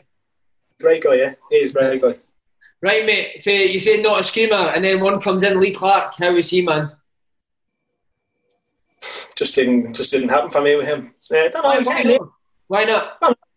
You know, man, just have, have their own opinions. He came in, he brought a couple of lads in. Probably just wasn't having me, but yeah, I just didn't feel like I was, I was going to get a chance there. Um, he brought in a couple of lads. I think all the lads that we knew. He probably brought in Darren Ambrose and Lovenkrands. Pete came back. Um, he came in. So there was a few lads he brought in and just thought pre-season and that. Not only get a, a feeling, you just think he's not having me here. Um, games, small sort of games and all that. I'd be playing like 11 to 11. I'd be like asked to do a job as a sitting midfielder and 11 v 11 on the second game. And I thought, like, no, wait, yeah, you played centre midfield? Like Gary Doherty back there was. Here's one for you. Hell, I knew I wasn't going to get a Stoke. Tony Pulis had me in goal once. no chance. Nah, tell us so. It was it 11 v 11 and he reads the teams out and you're in goals every day Tony Pulis used to do 11 v 11 like to set up shape like and I don't know what happened I'm not sure the second keeper injured him I wasn't even hey, that was an improvement I had to be standing on the sideline watching the game. I, was, I was an unused sub up to then. So I'm standing there and he's like ah so the keeper injured. And he's going oh we're do the family just go and jump guys. Yeah great. Yeah I remember I actually did that goal thinking I don't think I'm going to play yet. Did you put gloves on they did. like the Kenny that time, you said he jumped in goal. Done full warm up. now wait, I need to ask you more about this. So when you're in goals and training, how many goals went by you? I know because you used to stop it once you get to a certain part. I was all right. But literally just stood and go. I just remember thinking to myself, yeah, so I need to get out of here. did you ever did you ever need to make a save? Nah, not that one, no. It's just literally you just walk through a shape and you used to just walk up to a certain section of the pitch and then you bring it back and start there again. Like, so, uh, oh, yeah, so, and then defensive midfields Willie Clark. Yeah, and I thought, yeah, I don't think he's having me in front here. so uh, yeah, no, I didn't play much pre-season. A couple of games, he put a couple of young lads on ahead of me and that, and just I didn't know why because he never really said anything to me or anything. And just uh, he just obviously fancies his lads or whatever. So um, no, it didn't. And then it was weird because before I went up to Swindon, um, the week before, Terry Mack was like one of the coaches there, came to and said, "Listen, now you're frustrated. You've not like I wasn't throwing a shot, Brendan. I just keep my head down and walk away." But he said, "Listen, I know you're probably frustrated not playing. You've not featured. You've not got on the pitch, but." The lads said, "We're not scoring at the minute, so your chances coming. Just keep walking there, what you're doing, training. You're walking away. Just keep your chance chances definitely coming." So then the next week, we um, played. I actually think it was the next day. We had Coventry in the cup, and this was on Monday, and it was the game was at Chelsea. So he spoke to me on the Monday saying a chance is going to come. Like so, I was thinking the weekend might get a chance because I knew I wasn't playing against Coventry. Got on like last five minutes against Coventry. I think it was in the cup we drew. I think I knocked out in extra time. Barely got touch of the ball. Wednesday was like uh, Lee Clark said, "Yeah, um, Swindon have been on looking for you, and I need a right back." So we're looking at doing a swap deal. And I was thinking, I was told the other day I'm going to get a chance. He's like, oh, yeah, I need a right back. He's amazing. That's worked well. So then, literally, that's how I ended up going to Swindon. Mate, imagine he was like that. The reason I've no is we spoke to Tony Pulis and he reckoned you're a keeper. I would have got more game time to go right, mate, this is where the fun starts. When did you first speak to Di Canio? The day I drove down, so literally on the Wednesday, the, the transfer deadline was the Thursday. On the Wednesday, um, obviously said, listen, go speak to your agent. They want to do a deal, and we need a right back in. So we're looking at doing kind of a swap deal. So I had to think it over. I thought I'm obviously not going to get a game here. Go down, obviously, Swin usually being flying under Di Canio, getting a little press, and I just imagined he was class to play for. And spoke to my agent. He said, "Yeah, well, listen, they're going the right direction. They're a good club, good manager." So I went down. And I went down the next day to sign and do the medical and that. And that, that's literally the first time I met him. Like it was just, just a chat him there. What did he say to you? How was the chat when you first met him? Um, Remember, it's kind of a bit like now when you meet the kind of kind of it's Paolo Di Canio, like it's yeah. Great. And, but kind of like you just say about being professional, and he just went time about being professional. It's like I want a group of lads, we all do the same things. Like so, you all love me, then you all love me, or you hate me, you all hate me. You don't love me, and someone else, you all do the same. And I was like, came and thinking, don't say all the fucking hate him. Like, boy, I know what he means now. But uh, yeah, just went on about the group, like, and, and the plan for the season and that type of thing. Like, how long did it take you to realise how mad he was? Oh, how mad he was! I don't know. Um, I think for the first two or three weeks, I'd used to like I'd ring my brother or my mates and that in the car on the drive because I was living in Cheltenham. So I'd like driving and be driving and telling them like on the about training in Di Canio what you done today. I should have actually kept. I wish I kept a book of the story. Oh, same. But actually, you should do a series on this. Just get a different player every week to do a different story. Um, yeah. it? Sorry, uh, now the first two weeks I thought it's so funny. They're brilliant. Like just the way it stop everything. How the Cruyff, if you done a Cruyff in a warm up, it had to be full pace. It's stop you cane if you're not passing the ball to inside. If Sean lads had to pass the ball right inside for properly making that's a playing professional. I think Tommy Miller or something. You're playing like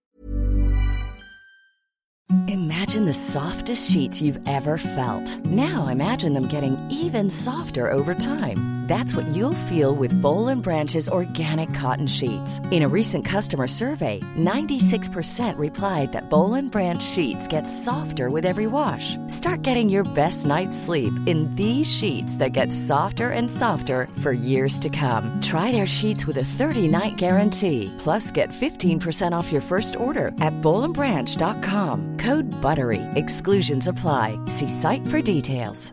When you're ready to pop the question, the last thing you want to do is second guess the ring.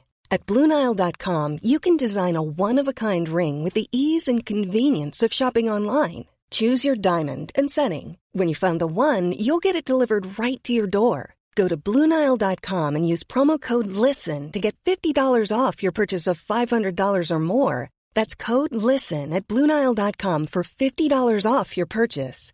Bluenile.com code LISTEN.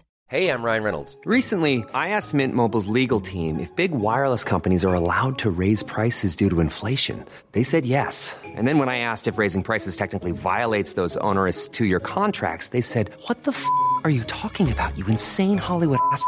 So to recap, we're cutting the price of Mint Unlimited from $30 a month to just $15 a month. Give it a try at mintmobile.com slash switch. $45 upfront for three months plus taxes and fees. Promoting for new customers for limited time. Unlimited more than 40 gigabytes per month. Slows. Full terms at mintmobile.com. He's in the Premiership, he's only had to pass the ball at the inside of his foot. then he was in goal one day with him crossing and finishing. The young keeper was in goal. Do you remember that one? No. He stopped it with him crossing and finishing, and someone scored on the near post against him twice, and he stopped possession. And the goalkeeping coach, what was the goalkeeping coach again? Domenico. Yeah, he was standing beside the goal. He went, "Oh no, push two out of the way." And it's like, like this. He's like, "You're diving," and he, he's like, "He's like this, like this." And then demo, and the next cross came in, and he done it, and he saved. And he's like, "See, God, God." I was like, "Oh no!" I was like, yeah, we just our Matt Ritchie at the corners. Matt Ritchie trying to hit a corner in. It was like he kept like he wanted it to the back post, and he kept dropping it a little bit short. He's like, "No, no, Matty, no, I'll show you." And he went down, and he went his left foot. He moved exactly where he wanted. He's like, "You're standing," and he literally done this. You're standing here. You need to move to here. And Matty done the next time, and just happened to pull it in the right spot. He's like, "See, God, listen to me, listen to me." Like. We done a full. I, I don't know if you were there for it, Rins. We done a full session. I think it was a two-hour session on a running technique. He says, he says we were all running wrong. This was early doors, mate. In two hours, mate, we practiced running forwards, running sideways, and then Yeah, running backwards. Were you Yeah, there? I learned run backwards, remember? Yeah, I learned that when I came in. The one where we run down the sideways run. Like, what is it? Can't run backwards in this thing. He goes mad. Can't run backwards. It's like, but you, sometimes you just, you know, you can't you have to run sideways. And I was jumping for headers. You always have to jump off right inside the foot. And I remember at games, on one of the first games I was there, he showed clips of it. And he's Kane and Willow, right? Willow scored the header from 18 yards out. Unbelievable header. Kane, good technique. Lucky, lucky, lucky. He jumped off two feet. I'm thinking, what? He's put a top, put a top in from 18 yards. Unbelievable header. And he's like, no, wrong foot. You jumped off. Thinking, ah, watch go. Yeah, Mate, imagine, imagine being Willow. Willow got it tight, didn't he? listen, I used to be brilliant. I used to love being a forward because I knew, oh, I don't, will always get worse. Mate, he would go mad. He was always big on slotting the forwards, so because he was a striker.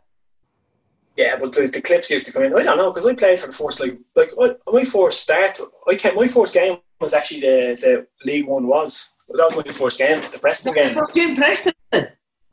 We actually got told that night before, right? May I think May Wardy, Giles, Coke, and someone else was a Fetty. Remember him? Oh, Fred, he was funny, mate. huh? He was. Yeah, four or five us signed, and it was like that was our first trip. And he pulled us in after he was all went up for pre-match, and he had some clips on the way he wants to play. I think he just played at Stoke recently in the cup and shown us clips of that.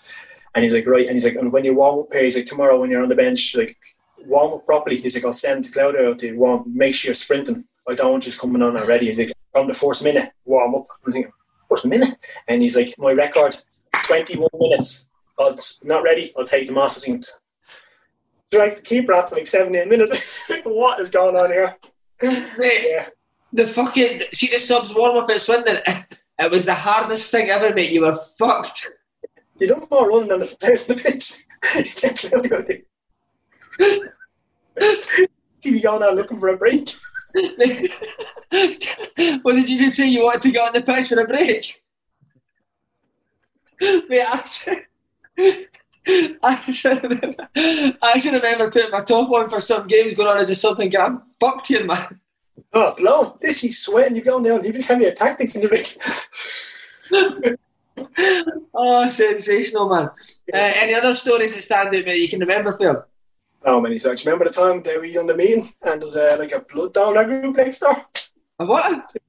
There was like doing analysis before we travelled for the games and you had like the, the separation thing up in um, the room in the stadium and there was like music on next door. I don't remember that. Yeah, there's fucking music and you're banging on the thing for 10 minutes. Then you open it, you bang on the thing, like, hey, music down. There's like some for people doing blood donations and stuff or something.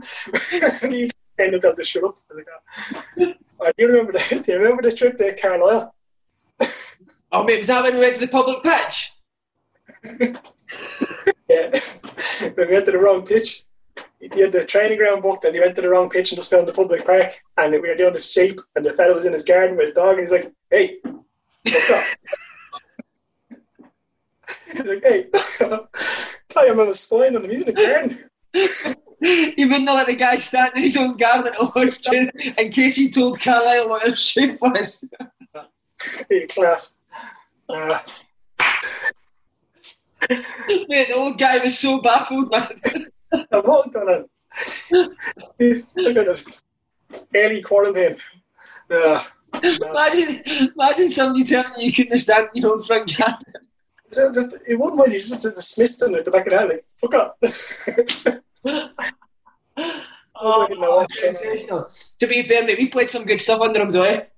Ah, yeah, brilliant. Like we had a good squad, didn't we? We had good players all over pitch, and like because of he was to be fair, ninety nine percent of stuff he said was bang on. He, like, yeah. you couldn't argue with his thinking behind it. It's just he wanted everyone to live like they're the, like Cristiano Ronaldo, like they're the ultimate professional. I remember I signed, and me and Koki signed. I think Koki's missus was like had two or three kids, was due in like a week or two, and Koki travelled down that day with no clothes and, and he's like he's down about a week. He's like, oh, I remember going to ask him like, oh, can I go back and like I just want to get back for a day or two to make sure the missus is okay, and get some clothes and that. And I think it was like basically questioning. And he's like, no, we have a game in like three days.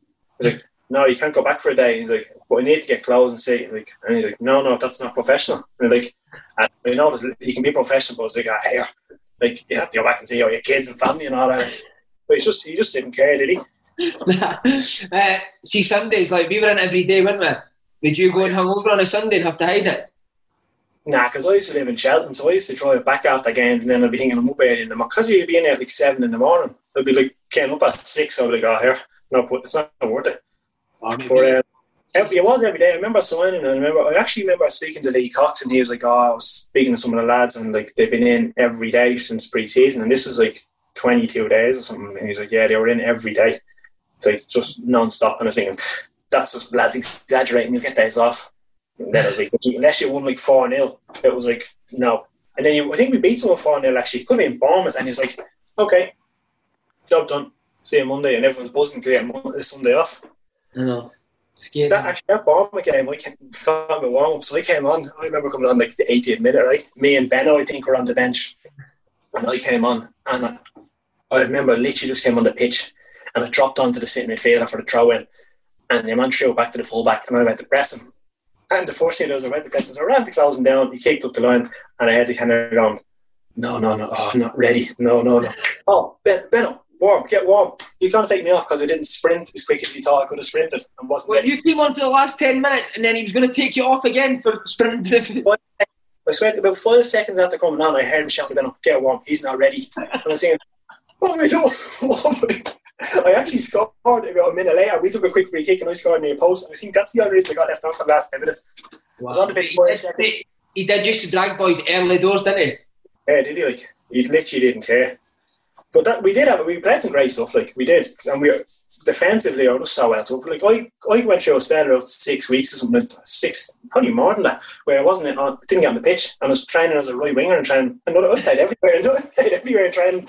yeah, I, and I actually when I went to Aberdeen, I used to get thrown out on the wing that time, and I remember thinking, at least I know this row from the Canio. But yeah. because remember the drills you used to do, so you knew you knew every position on the pitch, yeah. what you had to do where you were. So everyone was so well drilled, they're so hard to break down. Nah, I thought he was good, mate. I enjoyed it. I really enjoyed it. Don't uh, you know? but he didn't at first. He hated me at first, mate. nah, he used to hate me, man, but uh, he was alright then. Uh, what about when he left, mate? What was your memories of leaving? That was funny as well, man. Do you remember that? Awesome. Man, you know the stories you could tell about him. uh, yeah, I remember him saying like he, he's paranoid, he wanted him out. And do you remember the story he told us when he's in the house? Uh, what was it? What was it? Say, tell us. I can't. I think Wes has told him, but tell it again. Uh, he said he's, he's like, oh, I defend you. I, I squeezed him. I squeezed him for more. And he's like, uh, yeah, I have phone calls threatening me, threatening me. He's like, I say, I'm in my house. Come, just me. Give them my address. Yeah, I'm waiting. And he said he's just standing there waiting for the Canio, like, uh, waiting for them to all come to his house and he got back them all. Like, uh, he said he was standing by a knife, didn't he? A kitchen knife. Yeah. Remember, remember when he left? Did he not steal like, all the pictures off the wall in Swindon's ground? Yeah, that, that was CCTV or something. Didn't he have them coming in taking all the stuff back? Right, some guy. Right, mate, he goes and then Kev MacDonald came in. What I think if the Canio stayed, we would have won the league. What, what, what was the difference with Kev MacDonald? I quite like Kev. We actually thought he was alright. It was weird. We used to try, we did so much running with the Canio. Like we ran every day, didn't we? We were so fit running was. But Kev came in and he'd done like just loads of small sided games, which we never used to do. Yeah. I used to be on his training. Totally different fitness. Like, I actually like Kev. I thought he was good. I don't, I'm not sure um, Tommy Miller and Wardy's run as manager worked out too well, did it? I think we had a bit of a poo when they fell off. Mate, we went out, I think we went out every Thursday when they were the manager, so. I had to keep going like under the Canio's rules, wasn't it? Like, um, we're unlucky if you got knocked out. If you had, a, if you win the playoffs, the know, you're in the final. You never know, you know. But yeah, I think we did drop off when when the Canio left, but I think that was a bit of everything that was going on at the club and stuff at the time as well. People were all over the place, so yeah, I actually quite like it. We all know you're good footballers. It's about proving you're good footballers.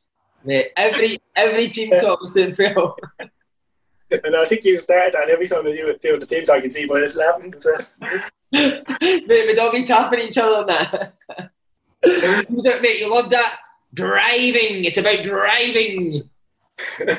wow, Kev MacDonald, hero. I loved him as well. Uh, right, mate, Aberdeen will go on to 2014. Did you know what I said down south? Why did you want to come back up the road? But obviously had an issue with Swin, and then I ended up signing for Oldham. I'd, uh, I'd been running on me. I'd just been running during pre-season. I'd running track me own waiting to sort club out because there's something going on that to get sorted. And then um, I ended up signing for Oldham. Met Lee Johnson. Went there. I just didn't really work for me there. I just the team didn't suit me. Lee Johnson wanted to play a lot of them, like just keep ball and know the proper football way, keep the ball moving, possession based and all that. And like that's not what he game. Coming and linking the play, into that type of thing. So uh, I just wanted balls in the box and we wouldn't, we wouldn't, we'd have the ball up to the edge of the box and we literally walk back down across the pitch and that we'd end up losing 1 0. Someone's got like kick a ball up top, someone's going with lose. And then confidence went and I wasn't playing great, the team wasn't playing great, and I just thought there's a chance of me we need to get going here again. Like I need to get back somewhere I can enjoy my football. And did you know that you would in Scotland? Do you think the Scottish game suits you better, Rins? Uh, I don't know. Obviously, going back up there, good memories of it. So going back there, instantly you feel a bit more confident, don't you? Because you've, you've done it there before. And I'd spoke to John. I'd met Willo Flood um, the summer before on holidays. I bumped into him, and I never knew, never really knew him. I just knew of him. And I chatted to him. We had a few beers, and he said he was off to Aberdeen, and I knew Johnny was there. Johnny used to always go, kept in touch with Johnny, and he'd go on about how big a club it was and how much he enjoyed it there.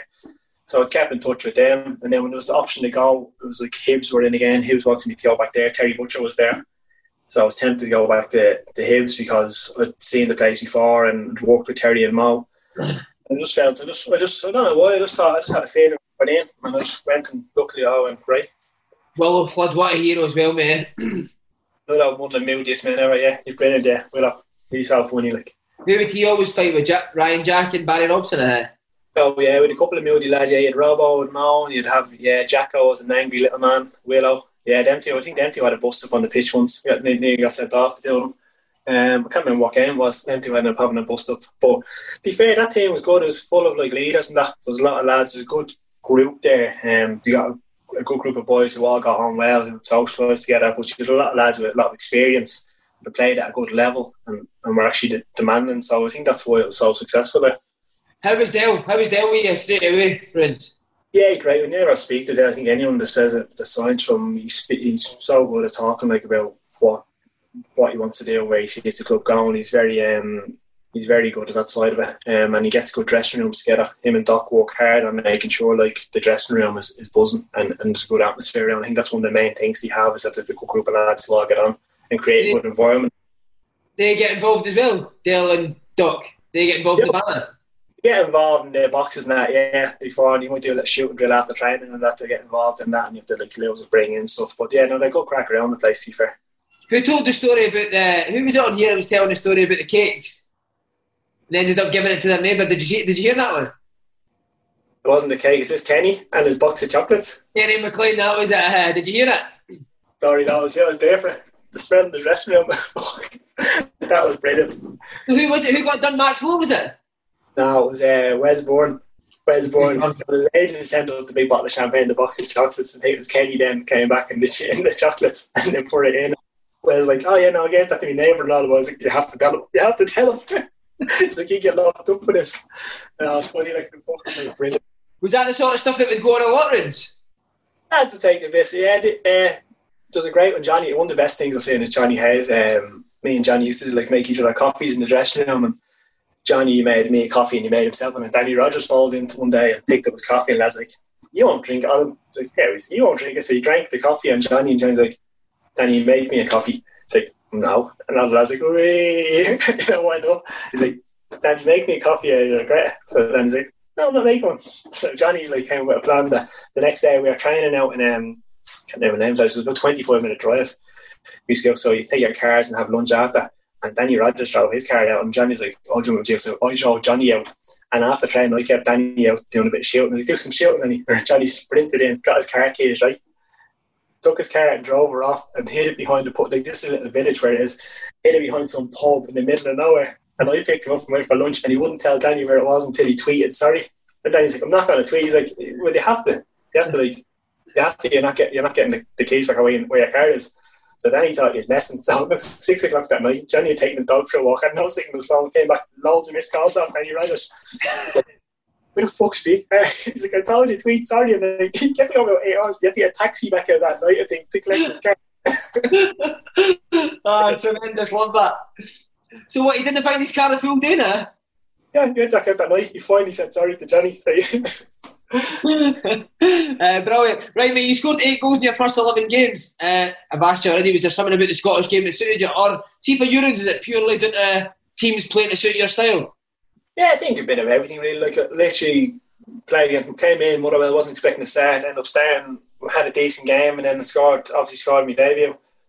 And then once once that was there, confidence up going the next game, I think we scored the next game. Oh, the next game was the League Cup semi final um, against St Johnstone. Like, and confidence is up and had another good game. And I think I think confidence a lot and just timing. I think the, the time was time for them. The team was doing well. They were creating a lot of chances, and obviously getting off to a good start gives you a boost. Who impressed you straight away in that team? And who was the top players? a very good squad there. Russell Anderson's very good. I heard you've been having a pop with him actually. no, he's, he's my hero, Russell Anderson. Me and him are tight. Great guy, Rusty. Um, but uh, yeah, what, what a player for Aberdeen great leader for us. Like, um, that would a very good squad. Like Johnny was on one wing, you'd have Niall McGinn, and the other you'd have Robbo, Willo, Jacko in the middle of the park. Peter Pawlett, who was absolutely flying at the time as well. Yeah, well, it was brilliant then. Yeah, so quick. Like he's just like you look at him, you think he's not even trying to run. He's cruising by people. You know, he was brilliant, and like especially in the last semi final, Anthony Johnson was excellent because I'd signed the lads had gone on about Pete, and I'd never really seen that much of him. I thought, yeah, he's he's got a bit like, you know, he was excellent. But yeah, Johnny and Niall are going to understand with them straight away. Mate, that's perfect for you, is He's on one wing, McGinn on the other. Shoot you in for them, Rooney. It's great for me because people have said like, "Oh, you and Johnny, you don't understand that." In Vanessa, what was it? And I used to joke, and well, I wasn't joking. It was like when Johnny gets the ball, I run away from him and get in the box because otherwise he tries to pass to you, and I thought I don't want to pass it. Like he put three men from him, he just takes the ball and runs, and then he crosses it. Where he tries to playing, and I'm like, no interest, just just run away from him, leave him to it. That's why when you get the Celtic, I thought he's gonna have a nightmare. He's gonna have to try and get involved in the play. Just leave him out there to run at people. That's what he's good, mate. So even right. when he played centre mid for Aberdeen, I was at Dundee, mate. He still just run at you with the ball, even playing centre midfield. Couldn't stop yeah. him, man. No, he's so quick, like, and he's so fast. you can keep doing it. But that's why Aberdeen used to be great because they, were when I was signing, they're saying they were after someone that wanted to be in the box. They're saying all the forwards at the time wanted to come and get involved in the play and linking, like, you know, the balls that flash across the box, we know, and there. So sit with me down to the ground, just get myself in the box and then get the ball in. Did you know straight away that you were going to do well there, just because of that? Yeah, I think yeah, I think so. Yeah, mm-hmm. you know, because because I got off to a good start, got a goal early on, and then kicked on from there. But um, yeah, the, the way the team was set up was perfect for me. And then first major final, mate. What was the preparations like going to the final?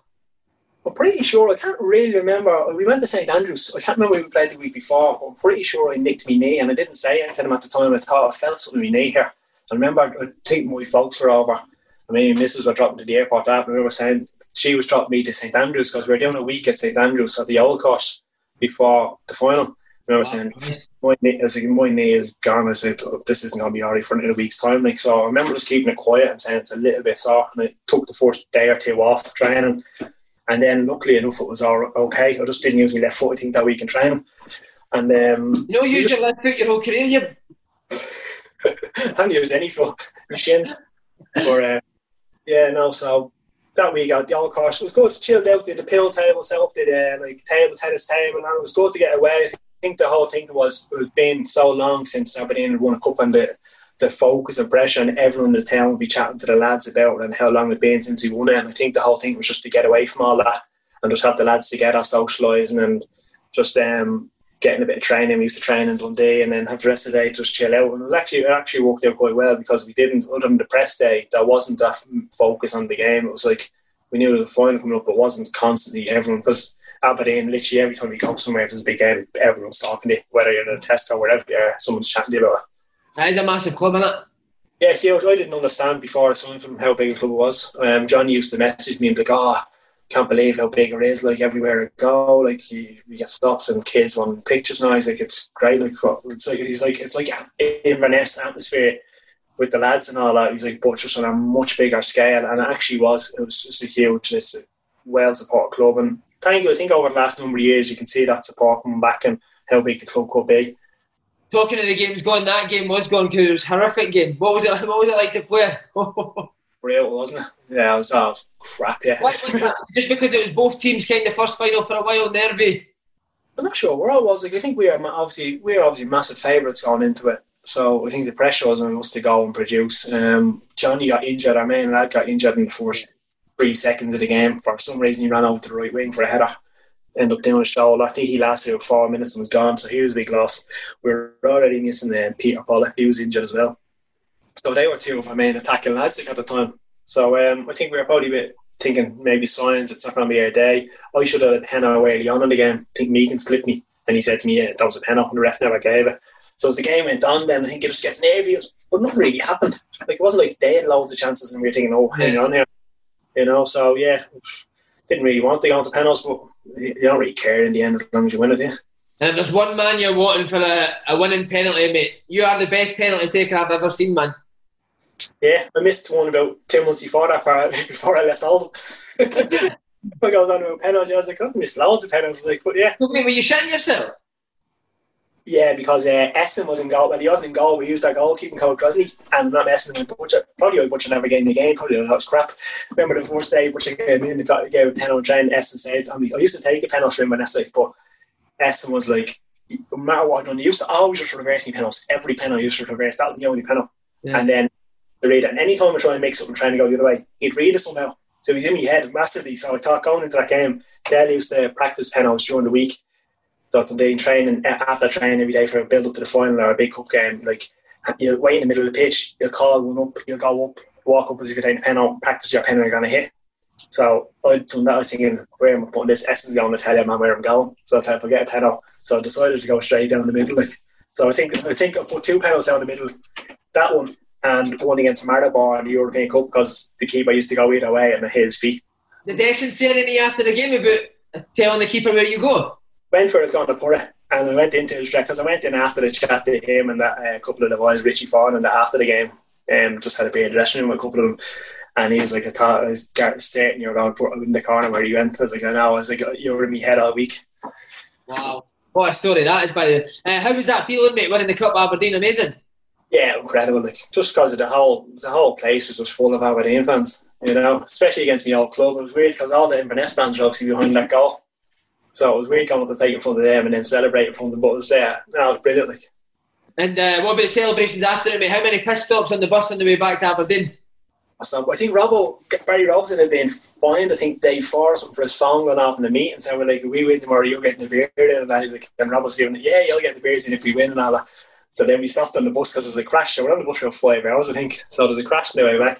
When I did, I think Robbo got hit. You got a trolley and the lads just filled it with drinks. Like, I think Robbo got hit for 300 quid. He was good. Was it 300 quid? Oh, mate, he's tight as cramp as well, Rob, wasn't he?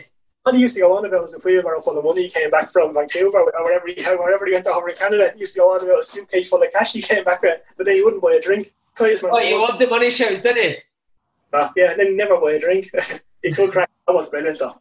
He used to come yeah. into the change room every day, and he'd have. I think he had two outfits. Now I know my guy's bad, but Audi like he'd come in with these navy jeans and a navy jacket thing he wear, and like a polo under, and he wear the same thing every day, and all yeah. he do was everyone's here but how crafty look. And then you walk and oh, 10 out of 10. you see what?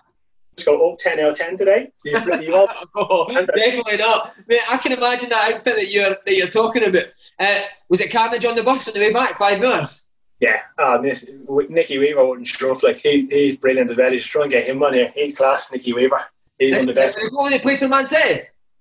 the best people you meet in football. Then brilliant, lovely fella down there. It's so funny though. One night, like a bit like Jon Parkin type. Very funny guy. What, yeah, um, he, got, has he got a good few stories, Rins? Yeah, yeah, I'd say he would. Yeah, it's just he used to have some good shouts. Like he used to just um, he used to Cammy Smith used to love him. Like he used to say this like adopted father because he used to love him. He used to just sit there listen to him. He'd just sit in the canteen listen to him talk, and like Nicky even give a little little jokes and that. Cammy wouldn't get them. Cammy just just go straight over Cammy's head. But he'd laugh anyway he sit there like he's in the canteen one day and was sitting there, he's eat, eating a lot of yogurts like that and Cammy's sitting there and he goes, Oh, I don't feel great. He's like, I'm after eating 10, 10 yogurts and Cammy's like, 10? He's like, Yeah. He's like, Oh, mullered. And Cammy's like, Oh, 10 yogurts. And he's like, he said, I quite like that. No bad. Yeah. Uh, right, mate, do you still have a wee bit of regret looking back? Probably should have done a double that year with the Scottish Cup as well, eh? Yeah, we should have won that game. Yeah, uh, I think we think we got one up. Yeah, I think Niall scored maybe, and then I had a chance. Keep I should have scored. Keeper said that. Then I think we had another chance after that again. We had chances to go two up, and I think that would have seen us off. Um, and then I think Stephen May banged in two. Yeah, yeah that, that was a year we could have went on. Now, fairness, you still have to go and win the final, but it would have given us a good chance. Like. But mate, 28 goals in your first full season, 2014-15. Uh, that the best form of your career that, that year? Yeah, definitely helps when you come back and I think about banged five goals in Europe in the first two or three games. So got me off to a flyer. Like and obviously confidence being up from the year before winning the cup and, and going on looking to kick on. Yeah, no, that yeah, definitely the best form. The team was playing well. We were we were dominating a lot of games and creating chances and apparently it was going in for me. Talk us through Dale as a manager, mate. What's so good about him? What is it? His training? Is it his team talks? How did he make you feel as a player?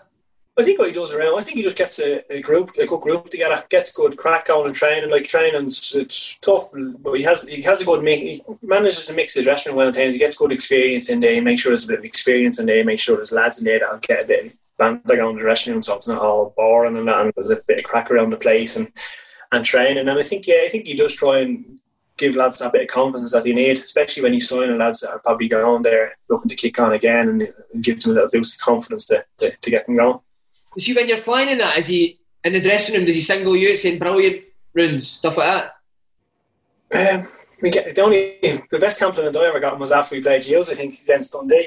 I think we lost. I think he's might beat us down there, and uh, he was uh, brilliant. We were sitting there after getting beat. I'm not sure it was two one or one nil. We were sitting in the dressing room after, and he's going off his head a bit like about these are the types of games we need to win, and we can't be dropping points here and that. He's like, he's like, look at you, Niall, Niall, all the, all the ability, Johnny, all the ability. I'm not sure it's Kenny or Pete. He's like, all the ability in the world. Look at you. It's like, look at Rooney, hasn't got half the ability he used, but he works hard. And I'm sitting there thinking, is that a compliment? That's rubbish, mate. I'd hate somebody to say that about me. hasn't got half the ability he used. He works hard though. Cheers.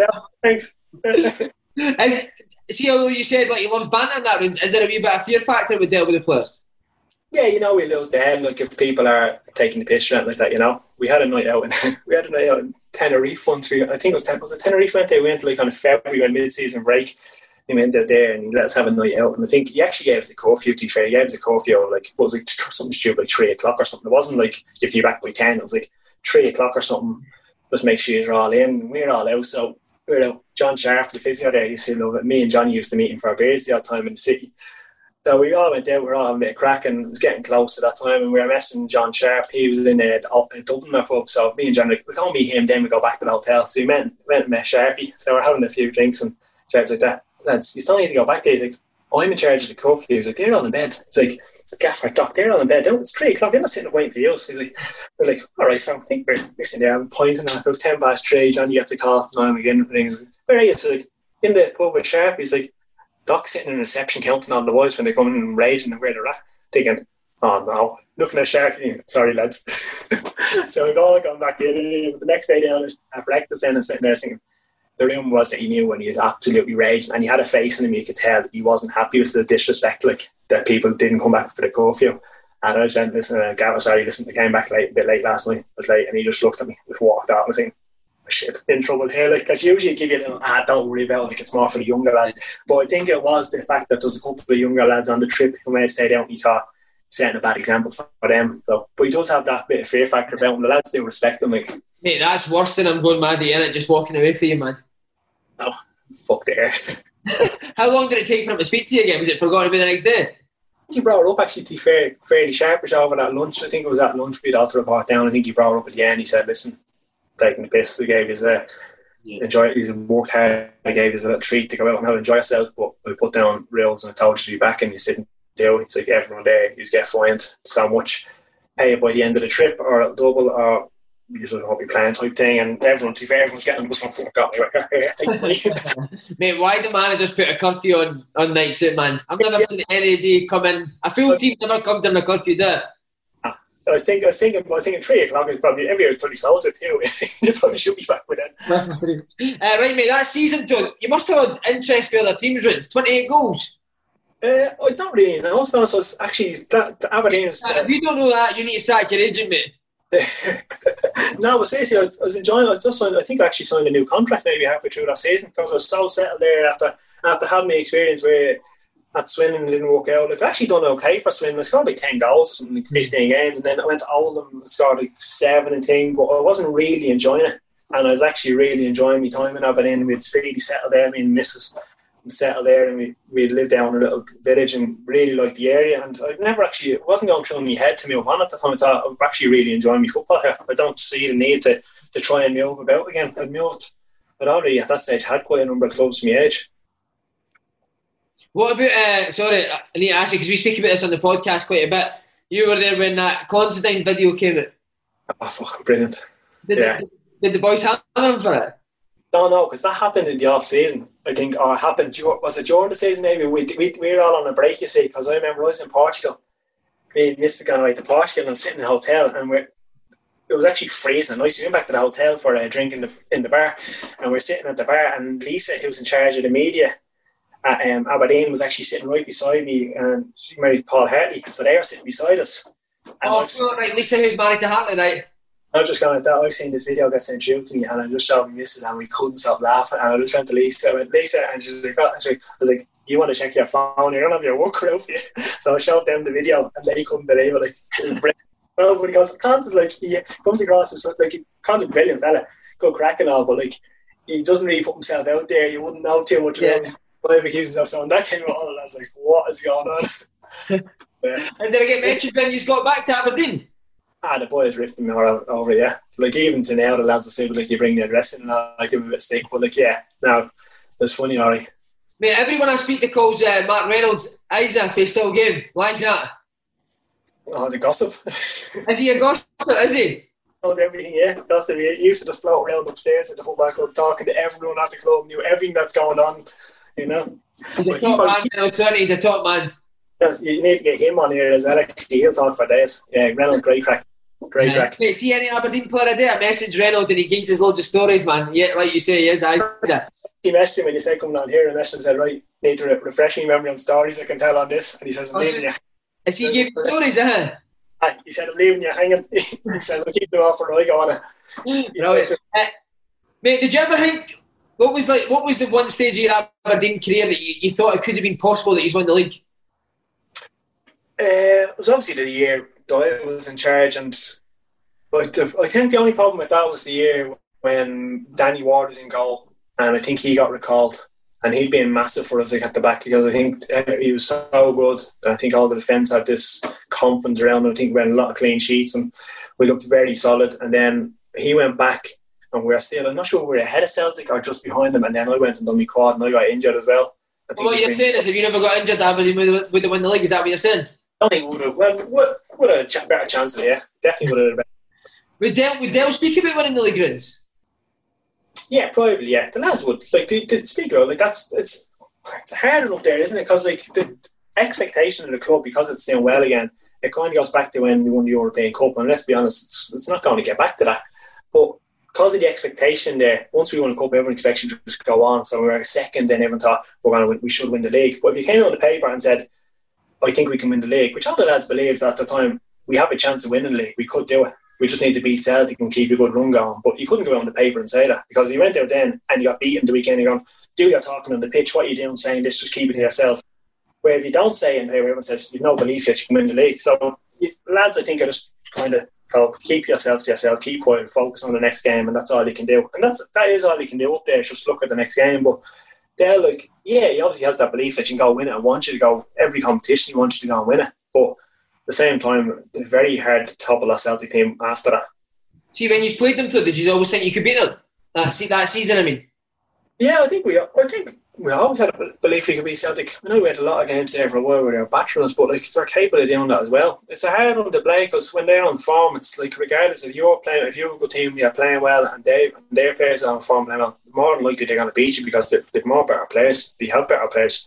And everyone say it's mentality you have to believe, but if you go believe in it and they believe they're going to beat you, it's it's the same thing. They still have yeah. better, more of them. You know, it's very hard to topple them, especially the, the squad they have there at the minute. Rangers came back in the league, mate, 16 17. Just before we go on to that, do you ever have a chance to any other any interest in Celtic or Rangers? Nah, not that I know of. Not that I know of. We've never been told about like that. I think Rangers wanted me to go and try when I was about 14. I think I think that's the closest. yeah. Or, uh, yeah, no, I've never heard of anything like that, to be honest. Right, mate, they came back in the league 16 17. Uh, did you enjoy those battles for, for second? It was, it was a rivalry, mate, wasn't it? It's good because when you sign when I signed for Aberdeen, obviously all the local fans and I say can't wait for Rangers to get back in the league. They're the best games and all the atmosphere, the rivalry, and all. You have to beat them. You have to beat them. And, and I thought, obviously, before going up there, I never really knew where it stemmed from or, or, or understood it. Like I always saw Celtic Rangers. That was that. I never realised there was such hatred between Aberdeen and Rangers. So the atmosphere was brilliant. Like, what in the game atmosphere, huh? You can, uh, especially at Ibrox, like when we beat them there for the first time in whatever many years it was, it was great. Like the atmosphere was, it was loud. Like they were devastated. I think Ryan Christie scored the winner. Can't remember. Yeah. Two one game. Shinnie might have scored, and then I think Christie scored later on. But yeah, no, great atmosphere against them. I know there was a rivalry with the fans, but was there a rivalry with players on the pitch? Like with their games, especially, was there a, a lot of needle in their games? I think it just not spills over, but I think it just buzz off. I think the lads in Aberdeen expect that it's going to be a big game. Obviously, Rangers fans want the Rangers players to show up for as well. So it's there is a lot going into it. It just gives it that extra bit, doesn't it? You know, yeah. it's not you try and treat it as a normal game, but once the atmosphere kicks in and gets going, you want you want to win it because you don't want to be getting getting sick. Because you know, especially social media and stuff today, you know, if you lose, you're going to get absolutely hammered. And although you just let it kind of go boy, you, you still don't fancy listening to for the next week or two. Yeah. You mentioned Christie Shinnie there. What obviously both brilliant for Aberdeen. What kind of players and guys are they too? Shinnie's a lovely fella. Shinnie, yeah, fittest man in the world. I thought you were about swimming how good you were. Oh, he, he is the fittest man ever. He's incredible. Yeah. When you do like um, pre-season, like Corky, the fitness coach at Aberdeen will do runs. So he does like he does like no, like the Canyon say the 15 second runs. You run 15 second rest a certain distance. Remember, you used to do that a lot. Yeah, like interval sort of thing. Yeah. Of course, you would do that, but you'd program each player off how quick they are on the pitch and how fit they are from the bleed test or whatever. Shinnie's used to be just like most lads be box to box. Shinnie's was just like you do a length of a pitch in 15 seconds. That it's just he just tear up, tear back down. He he played in the hole behind me once against St Johnstone away, right? They played him as like a number 10. I forget why, but he played him off me because he wanted him to run behind. I think his stats were like he done the equivalent of eight matches running in the middle of the pitch. I just kept running behind, running back in the middle, running behind. he had the rest of the days. He wouldn't let him train for the next like three days because What was that? Chasing your touch? Yeah, probably would. Yeah. Brilliant, mate. Uh, you finished uh, second both years. Is that an underrated achievement considering the budgets and, and stuff like that? I think it is, yeah. People say, oh, budgets and this, but then you look at the Champions League and stuff like that, Celtic come up against like a PSG and they wipe the floor with them. And it, uh, it's not to do with squad players and the, the depth of your squad and how good the players are, isn't it? Like, so it's very hard to, to with. that. I think it was a great achievement to get there, especially Rangers obviously had a much bigger budget than us. We're still trying to push. We never really seen it as make sure we got above Rangers. We more seen it as try and challenge Celtic. And that was the way we looked at it. We didn't try and think, get above Rangers and that's it. It was like, right, we're trying to challenge Celtic again because I think most years I was there, I think we finished on whatever it was, 70 odd points. I think that was all, year on year, we're nearly setting a new record for the amount of points we, we'd ever achieved in the league. Yeah. So we're, even with Rangers and the Hearts and Hibs all coming back into the league, we're still improving and getting better. Um, one regret, maybe, mate. I know you said you got the League Cup, but coming so close to winning another bit of silverware, just at times so close, but what was it? Just certainly too good. I think yeah, the club deserves as well like, because of the backing they have in the fan base there, you know, and because of the squad of players that have been there over the last number of years. But I think it's just bad timing with the, that that Celtic team that Rodgers had. They were incredible. Like people say, you never turned up against them in certain finals, but so hard to like. I think we think we got pumped three 0 off them one game, and you would think um, we couldn't get near the ball. I think it was sixty minutes on the game, and we're looking and thinking. Does not like you usually have a feeling to get a goal. I think they're not getting near this. They're absolutely they're just ripping us. Like they were so good, and it was so hard to get near them. And um, so you sit in and they score, then you've no chance. If you have a go at them, they can rip you apart. You know because they were that good. They moved the ball so well, and did all players you could take. And there'd probably six, seven players in the pitch who could score a goal from outside the box. And you're thinking, even if you keep them to shots and distance, Rogic would pop up and put one in from 20 yards, or someone would, you know. So, yeah, I think we've probably deserved and we, we should have won more, but unfortunately the timing wasn't there. I always thought Dale would always go man for man. Was that something that you worked on in training? Was it oh, all week just get a man and stay on for the full game? We do different approaches. Like if that didn't work, then the next game we'll try something different. Like we did do that once. We ever tried to think like the wingers because their wingers like to tuck in, then the fullbacks lock on. They made their wide and have to match their fullbacks and stuff. But as I say, like as, as soon as you do man to man, if like they have lads that can chink by someone, yeah, yeah. it causes carnage. So then next game we might try something different. We might like I think one of the games we said we pressed them from the start, but then because we're so used to continuing, the front will go and press, and then the midfield come, but then the defensive nerves are nervous of leaving that much space in behind because of the pace they have. So if they weren't there, then it, it's you just have to get it right on the day, isn't it? Like we've beaten a few times over the years, and you just you just have to get it right on the day. They're a very good side. Was there any was there any of the finals that you thought like during the game this this this one's going to be ours? We're going to win this one. Uh, yeah, the one where um, beating two one, where Rogic scored last kick of the game, basically. Yeah, we thought we were closer. I think Jonny scored early on, then but then we I think Griffith scored about two or three minutes of it. Um, and then I think we had a great chance late on out wide. I think Kenny Mack had made a run, and I think Jonny is out, and I think he thought he was going to check and pull. I think Kenny went to, to get in behind. I think that was a big chance. And then after that, looked like it was destined for extra time. But um, I think there was a sense around the ground that day that yeah, we could actually go and nick this game or right in this one.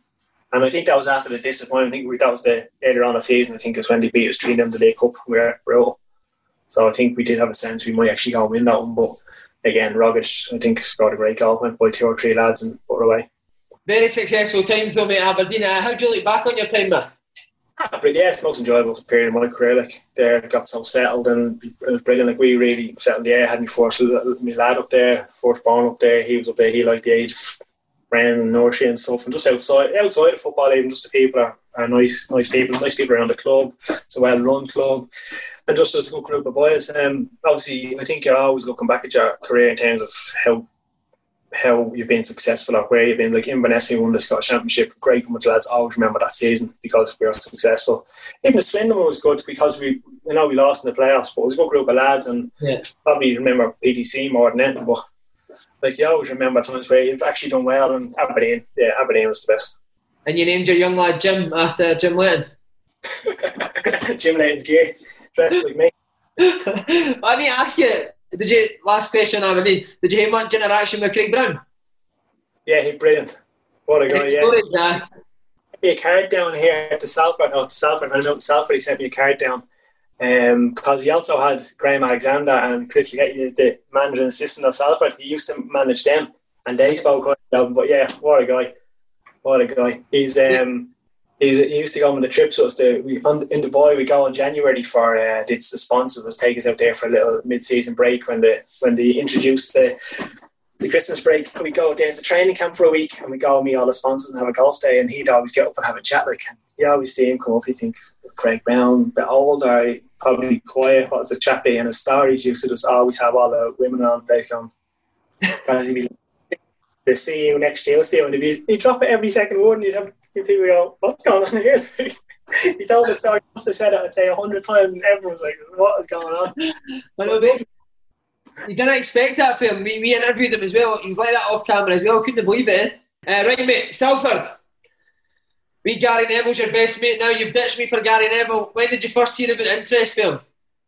Uh, I came back for pre-season. Um, first day back in pre-season, Dale actually called me and said, I had a phone call this morning from Gary Neville, and, was, and he says um, they're on looking interested in it. And he never even said it anymore. I was like, I didn't have a clue. I was like, okay. And he's like, yeah. He's like, no, it's just a weird one. I had to miss call off Gary Neville, and he's chatting me, and they were just asked about you. And he says, I told him basically, no, there's no option here, or um, one of our main lads and stuff, you don't be going anywhere. I was like, okay, didn't know. And then a few weeks later, they've been back on again.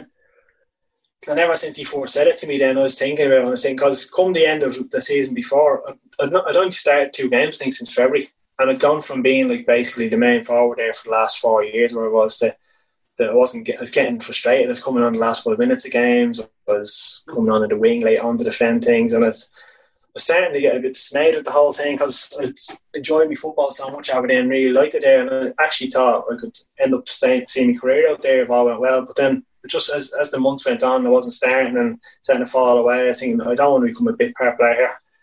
So I'll have to consider it. And then at the same time, my brother got sick and he wasn't well. And it's just, I was weighing up everything in my head. I was due another, my missus was due another baby. Then a couple of months, I was thought, I want to be somewhere over the next few years. I've just turned 30. I want to try and get somewhere where I can actually go and enjoy my football, especially like if I get an injury in a couple of years, it could be done. So I haven't clear what I've left, but I want to make sure I'm enjoying it and not sitting here being playing two or three minutes at a time. Like I didn't mind being on that. I wanted to be, be the main man again, and and then I heard they were back in for me, and I just thought it might be something I could be interested in.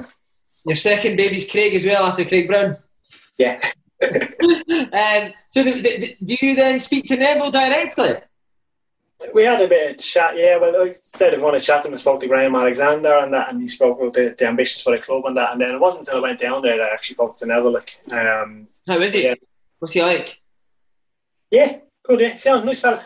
Nice fella. wasn't wasn't him. wasn't best mate to him. Like, but he's a nice fella. Yeah, he's lovely. fella. He's mad for bringing the club to where he wants to bring it. You know, he's determined to get it to where he wants it. But he's very, uh, very friendly guy. Like he's just in around the club chatting to the lads. Gets on quite well with them. What about Giggsy and Scholes? You know, I listen to me calling them Giggsy and Scholes. What about Giggs and Scholes? Did you meet them? Yeah, I met them all, but um, met, didn't meet them all that day. Like Skeets came in about a month later, I think, to have a little chat with the lads just about doing stuff for the local community and that, making sure the club's doing stuff for that. I actually think that was they sent him in because he probably thought if lads hadn't turning up, then if one of the lads went to tell them to do it, they'll do it. so he came in and said, just make sure you're doing it for the club, which is fair enough. So he came in, and then most of them used to get the games, like two or three of them at every home game. There's always a couple of them there watching the games. Gary was the main one; he used to be at the majority of them. Like, would they pull you up for your performance of that, or say like you could do this better? I they leave that. They leave that to the gaffer. They wouldn't get involved in the football side of that way, like you know. Never get a pint many of them runs. Yeah, we got promoted. We went back to that's everything was worth it because we went back to uh, Beckham's pub after the final. No way.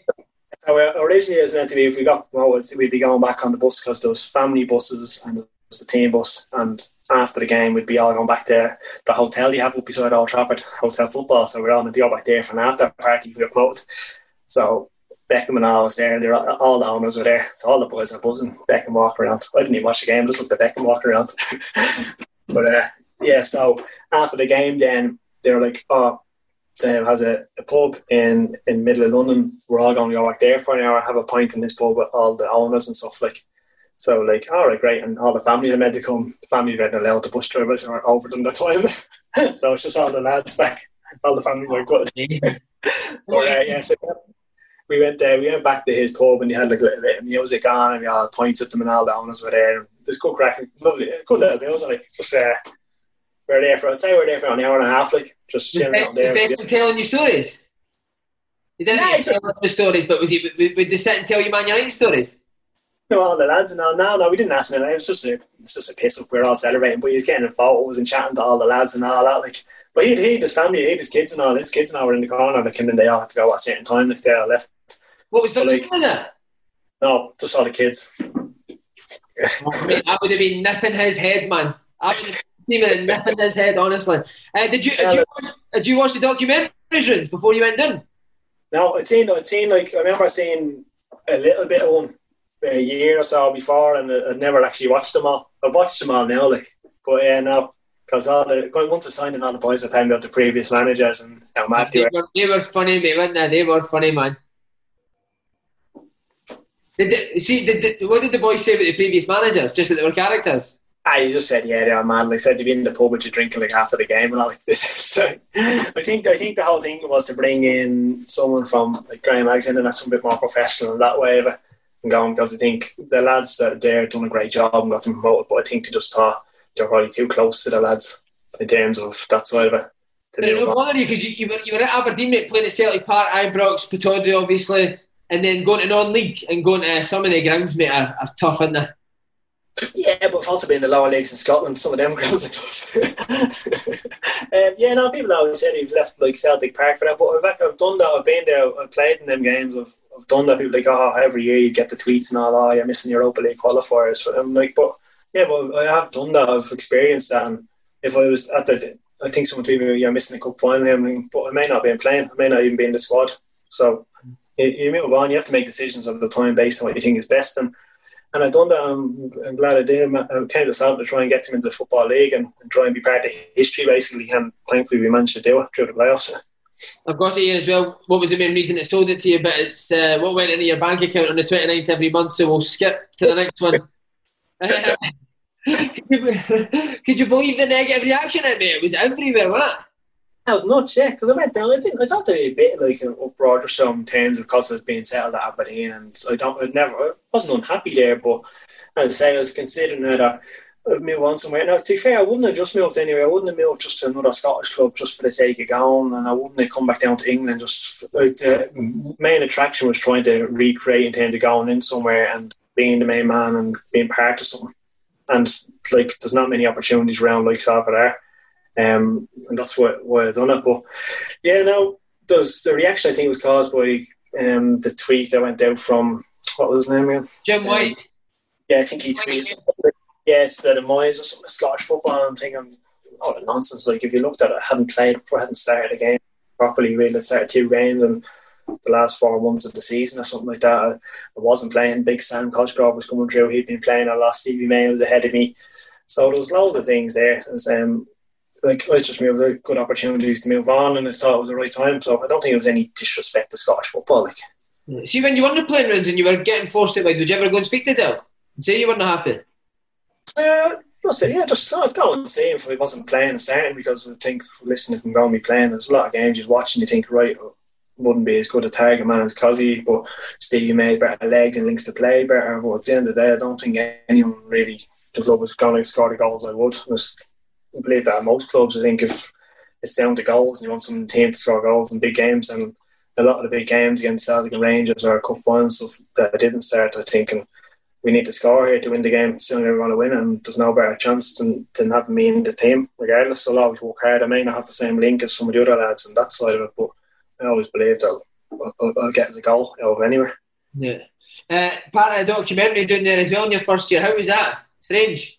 Yeah, it's weird. Yeah, it's weird because obviously, as I say, I started to look at it once once I moved down there, and people are going on about it, and then just to have the you get used after a while because they always be in the around the training ground quite a bit, and they're nice fellas to come around they just float around with the cameras like and they do interviews. But like I'd say I've done probably about ten hours of footage over the season with just interviews with your man. I think I was in it for two minutes. Like the amount of footage you must get through, like you know, and, and, and cut it all down to whatever they need to be. I think once, to be fair, I think once Beckham got involved in the club, that probably took over most of it. yeah, Who's got involved?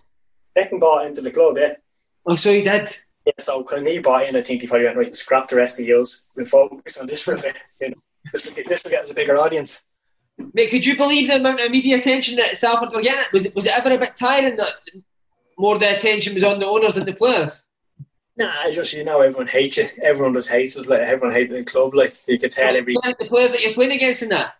Yeah, not the more just the fans. You could tell like you may have never played against a club before like this, and you swear like they're a bit of rivals. Like clubs hated you. They couldn't wait to get a goal up against you, and like and you could tell there was certain games where you'd be playing against teams they were lower down the league, and they'd be all sorts of time wasting going and trying to nick a point and stuff like that. And there was teams that to get you, you could tell there was a little bit of added incentive for a lot of teams to, to do it. And also, I think a lot of players wanted to try and impress in case you nick a move there as well. So you had lads really, really performing. Mate, 23 goals as well in your first season. It, yeah. Was that who was good doing there? Any good players that we would know? Anyone that's went on a bigger and better? Um, I'm trying to think now. There's um, there's actually a lad up there at the minute that went. I think um, Hartlepool is at the forward off Killy. He's doing quite well there at the minute, isn't he? Yeah, he, he was. was at yeah, I can see that. Yeah.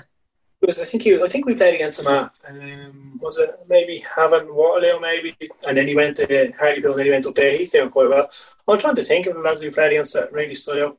But there's a lot more of experienced lads who've dropped down the leagues as well, you know, or yeah. get a bit older and you can, they're actually still very good. I, I was surprised at the level, to be honest. I didn't think it was be as high as it is. There's not an awful lot of difference between like the conference and League Two, say. Um, but I think that like everyone says it's like it's an amateur. It's not. It's everyone's full time. You know, everyone's training full time with some some very good players in it. And you were a skipper, mate. How did uh, who decided that? No, must have won a draw. no, I think I should just because uh, I'm getting a bit more experience. You know, because after like suspending that, like even Aberdeen, I would never used to really say a whole lot after games or, or stuff like that. But then once you get you start to speak more and coach more and demand more and. And now I actually enjoyed that side of it, trying to help younger lads and just organising the pitch and stuff. It helps me. I don't run around enough, so get the other lads to do it for you. Uh, and what, why did you leave, mate? How did you fight? Obviously, you've done all right in League Two, didn't you? But no, it's yeah, not going well as what you thought. Yeah, just I think we, I think once we got promoted, I think uh, we're in a group. We thought we could go and do it again. You know, um, I think the squad that was there was capable of doing it, but we didn't really perform the level we could have. We had a lot of games we dropped point. More naivety than then. I think it was just a lot of I think you need a bit more experience in terms of people in that league because just late on in games when lads should be killing games or making just little fouls, pulling people back. I think we're a bit naive and let a couple of teams get late goals against us by not just pulling them back up the pitch and stuff like that. And that affected us early on. I think we're a bit bit young in that sense. Um, and then we just, as you don't get the three points every week, you start to lose a bit of confidence. The team wasn't playing as well. We were doing okay, but we were sitting mid table, whereas we thought we should have been the top top end of the table. And then around January time, we made a lot of signings. We brought in a lot of new um, attacking players and a lot more forwards. Um, then I had Solihull were interested in me, and it was an option. So once you hear that, then you kind of know that the, the club are happy enough to let you go, and you kind of know where it's going. no, no Scottish team come interference. I haven't a clue. Well, I'm not too sure. I've not heard of it. an agent. You need an agent because somebody's not telling you enough. What's, what's happening there? I know. No, but, um, no, I just heard, I just heard the club that Solihull were interested and to be fair, they're looking to do a similar thing. They want to try and get up into the league. They're putting all the infrastructure in and all the training grounds and gone in now. So, looking long awaited debut, 12 months later. Nightmare, mate. Uh, and plans for the future? You said there you're captain there, you're helping younger players. And the coach minutes all done? No, no, I do. I never thought it was years ago. I always said, no, no interest in coaching. I could uh, shoot straight back to Dublin as soon as I'm done. But I don't know. I might do. I'm, enjoy, I'm enjoying that side more. So I might look at the badges. You never know. He might give me if jobs. Tony, if Tony Pulis gets another job, mate, you could be his goalie coach. I'll be in. Yeah, he'll be in there. I'll be, I'll be fab. Well, man. Hero. All the best. Cheers, Cheers mate.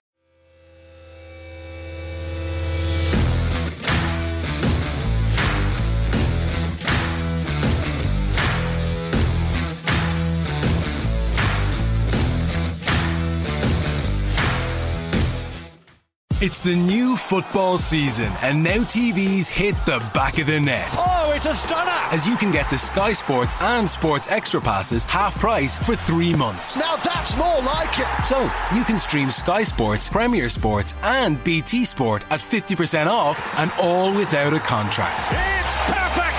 That is world class. Your sport on your terms. Search Now TV Sports to find out more. 18 plus content streamed via internet. Standard pricing after three months. Further terms apply. Hey, do you know what will go great with this podcast right now?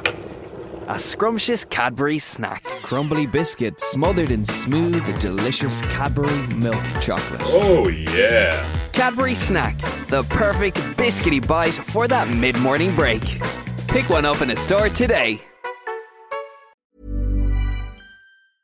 Mom deserves the best, and there's no better place to shop for Mother's Day than Whole Foods Market. They're your destination for unbeatable savings, from premium gifts to show-stopping flowers and irresistible desserts. Start by saving 33% with Prime on all body care and candles. Then get a 15-stem bunch of tulips for just $9.99 each with Prime. Round out Mom's menu with festive rosé, irresistible berry chantilly cake, and more special treats. Come celebrate Mother's Day at Whole Foods Market. Hi, I'm Daniel, founder of Pretty Litter. Did you know cats tend to hide symptoms of sickness and pain? I learned this the hard way after losing my cat, Gingy. So I created Pretty Litter, a health monitoring litter that helps detect early signs of illness by changing colors, saving you money and potentially your cat's life. Pretty Litter is veterinarian developed, and it's the easiest way to keep tabs on your fur baby's health right at home. Go to prettylitter.com and use code ACAST for 20% off your first order and a free cat toy. Terms and conditions apply. See site for details.